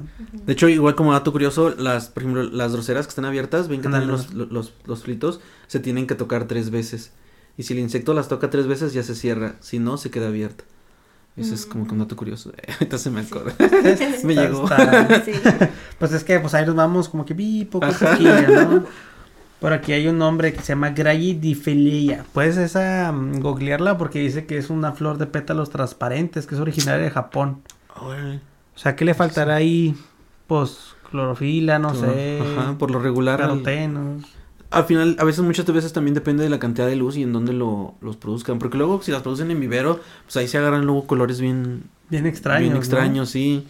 De hecho, ahí es donde sacan muchas variedades de, de colores antes que en otros lados o así silvestres. Luego silvestres son medio, pues sencillas. A fin de cuentas no, no batallan tanto. Órale, sí está interesante, ¿no? Sí, Órale, sí está bonita. Y pues hay que hablar de la, de la celaginela, ¿te acuerdas de esa plantita muy famosa? Me suena, pero no. Esta, esta planta que, de hecho creo, no sé si por aquí en los desiertos sí se encuentra. que es la planta esta de la resurrección. La Ah, ya sé cuál. ¿Te sí. acuerdas? O la sea, que está toda enroscada y Sí. luego agarra agüita y... Sí. O sea, puede perder totalmente casi el 95-97% del agua y puede revivir con cualquier rocío ahí que se encuentre, pero esta planta, o sea, totalmente puede perder todo el agua. Se queda ahí, tú la ves y parece una planta muerta. Creo que hay unas que han durado años, ¿no? Sí, o sea, duran bastantes sequías así, o sea. no Yo sé. recuerdo que hace muchos años vi en un... Ahora sí que en esos documentales que tenían una y que la iban a revivir. Y pues al final del día le echaron así como un balde de agua y la misma planta empezó a abrirse. Pero pues ya después explicaron que pues no era que la estaban reviviendo, sino la planta pues es un mecanismo de... de como de defensa. Y, Pues esto me viene a un recuerdo. Te venden un kit ahí totalmente de plantas para infusión. Donde viene que el palo azul, que el equiseto, varias cosas. Pues entre todo ese revoltijo venía una celaginela también pequeñita. Órale. Entonces todo, la celaginela no sé en realidad para ser diurético como todas esas plantas. Pero lo metieron totalmente a hervir. No te miento. O sea, hirvieron todas. O sea, pues hicieron un té con eso, lo hirvieron. Y pues toda la basura. Entonces, esa planta yo recuerdo que la vi. Y pues ya después de que la hirvieron y todo, pues hizo pequeña y se quedó así enroscadita. Y también parecía ya muerta. Y la aventé al jardín. Entonces no me creerás que era una lluvia. Se abrió totalmente. O sea, Mm, no sí. solo pueden perder casi la, la totalidad del agua, sino también pueden aguantar esas temperaturas, o sea, hierven totalmente. Y sí creo que no tiene ni, ni raíz, ¿no? Ni nada. No, o sea, tienen una raicilla ahí, pero pueden andar despegadas de la raíz sin ningún problema, o sea. Yo creo que el rocío de las mañanas, mm, con eso tienen. ¿Es una planta no vascular? No tengo idea. No, creo que sí es... Sí es vascular. Sí es vascular, sí. Así, la, se- la giniela no es una de esta, ¿cómo les llaman esas? Ar- Una arquegonía, no, ¿verdad? No, no, no ando yendo muy allá. Pues la mayoría de las no vasculares son arquegonianas, ¿no? O yo estoy diciendo locura. ¿Por qué los metes en apuros, eh? Perdón, pero ¿saben qué? ¿Qué? Me acordé de un dato curioso. A ver. A ver. Que la, la flor más grande es de la planta Rafflesia arnoldi. Y es la que huele a cadáver, que huele Ah, muy, sí, muy cierto. Que florea quién sabe cuánto, Sí. ¿no? Ajá, que cada O 80 sea, años abre, ¿no? Algo eso así. es un Pokémon, ¿no? Ajá. se basaron el para hacer un Pokémon. De hecho, se basaron, creo. ajá. Y sí, pero me acordé de ese dato curioso. en algún momento tenía que salir Me alguno. acordé de Pokémon, eh. Sí. Todas mis referencias son Creo que el con Pokémon también huele feo, ¿no? Eh, sí, Gloom. Es Ajá, también tiene- Ah, pues de ahí le sacaron. Bueno, es Sí. que Pokémon está inspirado totalmente en Sí. plantas, animales y hongos y qué más. Y de ahí te saco todas mis referencias. Sí, ¿verdad? O sea, es que esta- estaría chido hacer un podcast acá para decir, hablar de Pokémon y sus referencias, ¿no? Estaría En animales y en plantas. Estaría padre. Mira, la, la planta esta, la diente de león, a la que todos soplamos, Ujú. se- es, com- es comestible, ¿eso lo sabías? Sí, eso sí, le, le había escuchado. De hecho, hay quien dice que creo que puede sustituir hasta una lechuga, ¿no? Algo así. Pues sí, pues es que tiene mucha vitamina K y sus flores y tan, las flores los usan para hacer, para hacer este vino y la raíz se no usa para producción de refrescos y todas esas bebidas y esas cosas. Yo había visto porque alguien una vez me comentó que en, ahora sí que de- del pueblo donde venía agarraban esa como para ensalada. Y decía que lo mandaban al campo, las cortaba y luego ya regresaba y pues literal, pues, nada más se le daba un lavadón y, y órale, ¿no? Y se armaba la ensalada. Y, y se la ponían ahí como, pues, como parte del, del conjunto de ensalada y que sabía muy buena. Y yo así, no, pues yo, yo nada más la agarraba para eso, ¿no? Para, Además la agarraba para soplarle, ¿no? Sí, sentirte acá. Pues bueno, antes de que nos metamos en apuros con estos datos tan curiosos, tan curiosos que no sabemos ni qué onda, así como te que te Puras pregunta. mentiras. Sí. Ya sé. Puro rollo aquí. No, no, no, pues sí me gustaría que me nos hablaras de tus productos, ¿no? De todo De lo que ofreces productos. ahí en, en tu canal. Ah, ok. Bueno, es que, eh, por ejemplo, en las plantas de Bros, fíjate que realmente tenemos a la venta principalmente lo que es humos de lombriz. ¡Playeras! ¡Ah, no! Playeras. A ver. ¡Gorras bordadas! Gorras para todos. De hecho, quien hable tiene una Tazas con mi logo de... La vieja. Ándale, la merca. No, principalmente tenemos la venta de composta y, y humus. Fíjate que ahora sí que haciendo promoción tengo un programa ¿Qué que es se llama- humus? que es humus, el Sí. humus de lombriz. Ahora sí que lo que produce las lombricompostas, algo que a mí me apasiona también mucho y yo creo que lo voy a seguir haciendo toda mi vida es hacer lombricomposta. Entonces, este, eh, producimos ahorita ya a escala mediana, no tan grande, pero ya se empieza a producir y ya tenemos a la venta. Y esto se da principalmente porque tenemos un programa que se llama Bueno en Proceso. Entonces este programa se encarga de recolectar desechos orgánicos y los hacemos eh, a través del proceso de lombricompostaje y los convertimos en abono. Ahorita nada más está en Puebla, pero pues espero que pronto llegue a todo México, ¿no? Eh, Para acá Ahí también, para acá. Sí, sí, Para- ¿no? Igual ahí pueden. Y de hecho, junto con las plantas de Bruce, colaboramos con una empresa que se llama Tareida, que es donde estamos produciendo inoculantes. Eh, como les digo, yo, va- yo trabajo mucho con los microorganismos, entonces eh, hemos ya probado que esos microorganismos tienen la capacidad de inhibir algunas, ahora sí que algunas enfermedades en plantas y además generar hormonas y potenciar el crecimiento en varias plantas. Entonces lo que se ha hecho, de hecho hay una formulación ahorita que pues esta formulación tiene seis bacterias que tienen la capacidad eh, en diferentes, ahora sí que diferentes cosas, pero potencian el crecimiento en plantas. Le dan hormonas, le generan nutrientes, le defienden de enfermedades y tenemos un, ahora sí que un inoculante que es como se le conoce al hecho de que pues tengas a los microorganismos en líquido y los apliques al suelo para potenciar pues muchas cosas, pero principalmente las plantas. Entonces tenemos ese producto que pues se vende y tiene un costo, por ejemplo, del costo de jardín y en, ahora sí que en 50 pesos y este ayuda al final del día a potenciar que se llama multiplante. Entonces, pues no es más que un biofertilizante para que se aplica en suelo directo y ya te ayuda a que tu plantita crezca. Son estos, estas botellitas que vamos a ver a veces cuando uno va al vivero a comprar su plantita. Que de repente ves ahí unas botellitas con etiquetillas ahí que dices, eh, ¿qué es eso, no? Que lo ves así como hasta si fuera un pinón, ¿no? O, un- o algo así que.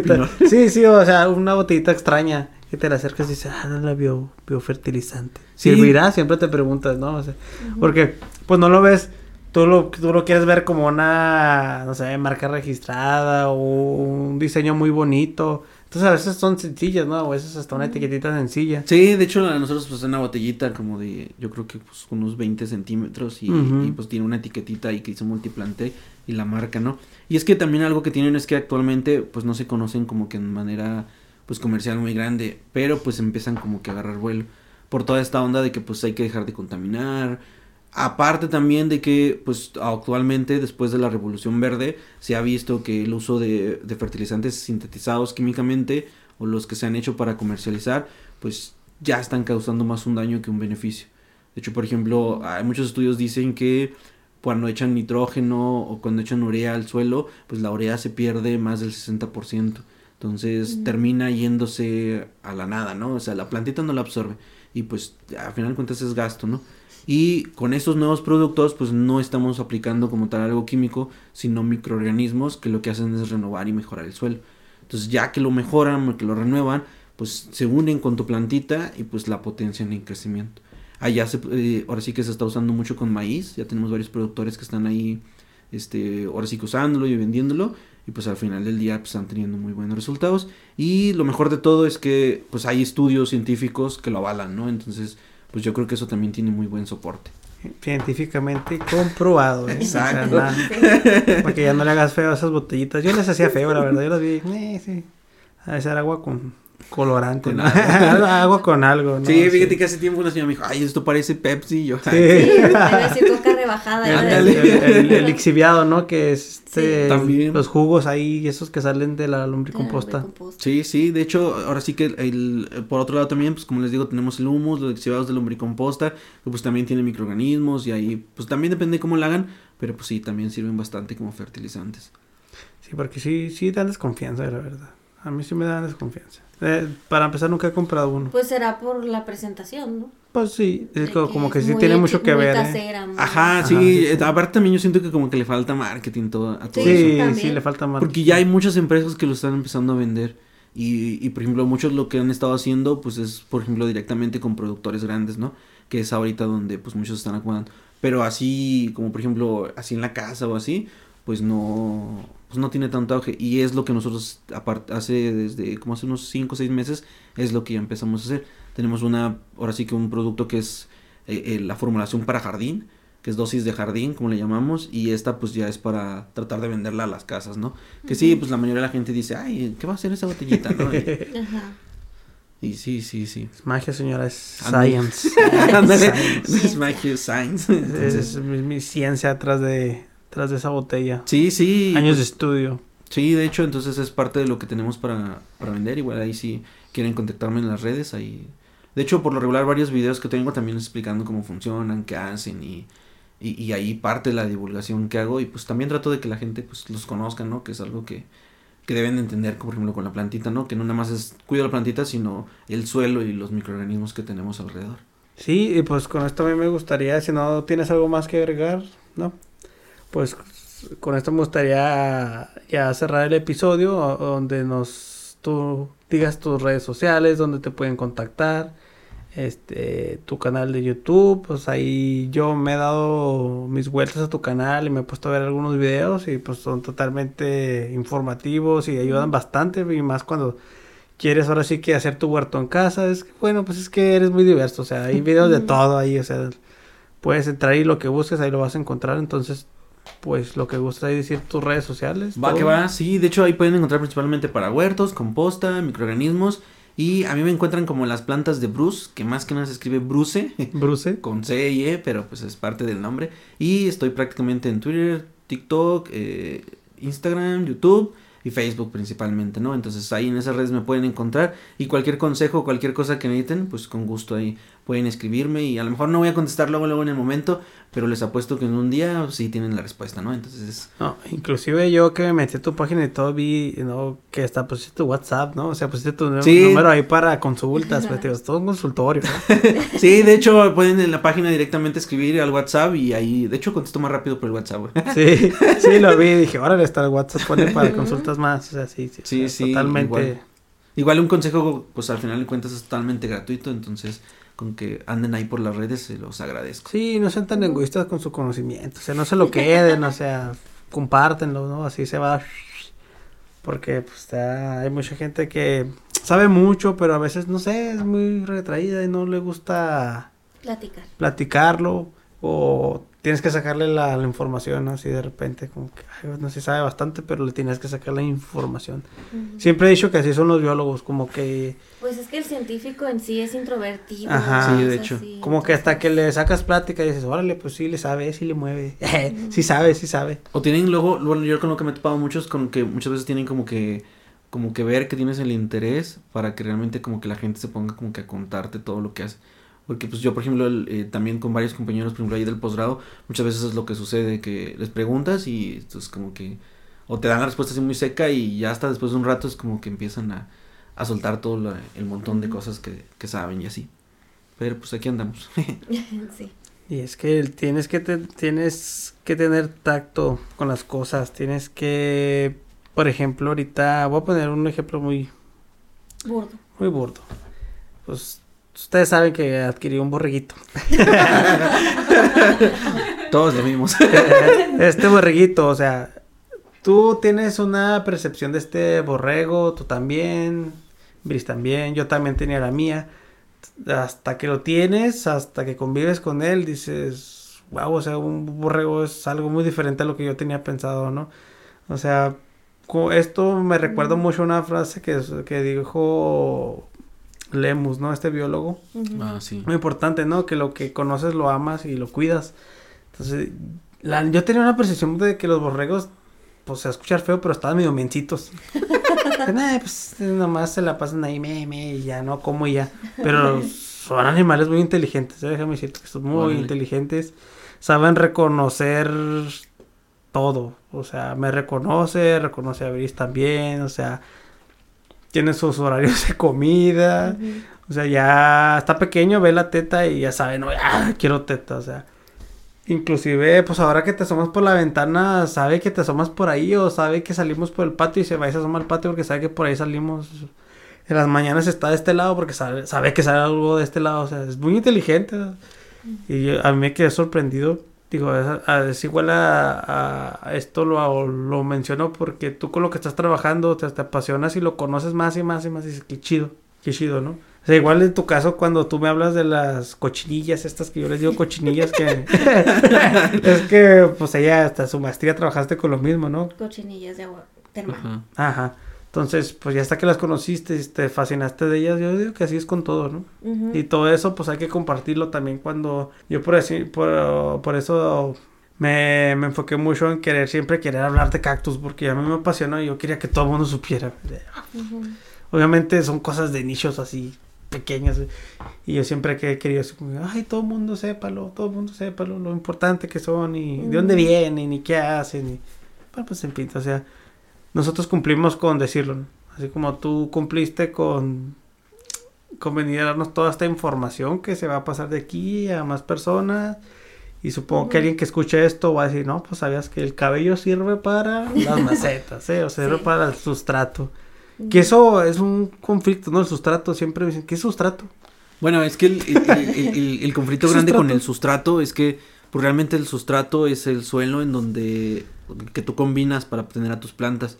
Porque pues al final de cuentas tenemos suelo, que es el suelo en donde normalmente en el ambiente o, en, o fuera están las plantas. Y el sustrato es todo el conjunto que tú haces. Por ejemplo, ya cuando revuelves, no sé, humus de lombriz, perlita, esta fibra de coco, ya armas tú tu sustrato para que tu planta crezca óptimamente. Entonces, para que pueda crecer muy bien. Y luego está el- la confusión con tierra, ¿no? Que realmente, pues, por ejemplo, si le hablas a un geólogo o a alguno de ellos, te van a decir que tierra, pues, no es ni el suelo ni el sustrato. Tierra es el planeta grande y Sí. hasta ahí. De hecho, me han corregido luego, apenas tuve un- en un tutorial. No, es que no puedes hablarle de tierra, tienes que hablar de sustrato o suelo. Porque la tierra es el planeta. Yo, ay, no, sí, tiene razón. Ya, pero alturas, ahí es, ¿no? y- ajá, y- y- pero ahí es donde a veces uno, pues, como coloquialmente a veces se conoce eso, Sí. pues ahí es donde encuentras esas diferencias. Sí, sí, siempre tuve también ese conflicto a la hora de hablar, no, que el sustrato y... que, Pues, ¿qué, es- qué es el sustrato? ¿Qué es el sustrato? Y, y coloquialmente es tierra, a mí dime tierra. o- Sí, ¿no? Pero pues no.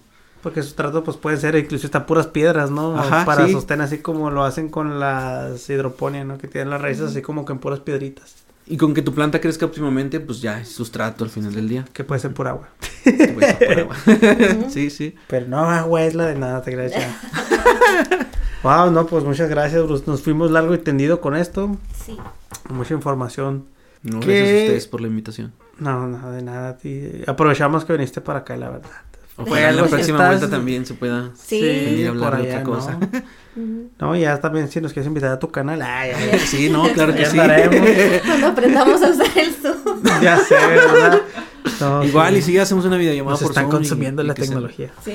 Suele pasar. ¿eh? Ya hablamos de eso alguna vez, ¿no? De que la tecnología ya nos estaba Nos rebasando. está rebasando. Estamos ya medio rufles ahí. Con la tecnología que si no te actualizas, mira, te consume. ¿eh? Sí, Cuidado. bastante. Pero entonces vamos a pasar a nuestras redes sociales. Ya para concluir, entonces es Heresiarcas del Edén en Facebook, Instagram, TikTok, YouTube, Spotify. Y para que nos escuchen, nos sigan en esta nueva temporada, vienen más cosas, entonces también por ahí luego va a regresar Víctor a alguno que otro episodio. El famosísimo Pictor, Sí. que fue un invitado y Sí. se quedó como integrante de tiempo, del pues, podcast. sí. Es más, él, él anunció el podcast del inicio como que unos 5 o 6 Sí. episodios. Sí, O más. Sí, o más, ¿no? O sea, pero pues sí, sí, bueno. lo estoy escuchando por ahí. De repente también va a tener sus apariciones. Y pues en realidad todos, ¿no? Todos tienen sus apariciones. Pues muchas gracias, Bruce. Gracias Va por que venir. va. Gracias a ustedes. Entonces, eh, eso sería todo. Esto fue Heresiarcas del Edén. Nos vemos el próximo episodio. Bye. Bye.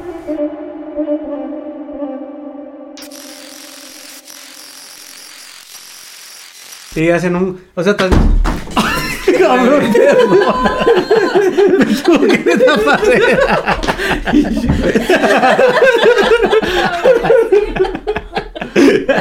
No se me fue esa madre, ¿no? ¿Cuál? El cargador. No, no, pedo, no. Este, ya ese shot ya me pegó ahí. el primero y el último. ya sé, ya no voy a volver a tomar.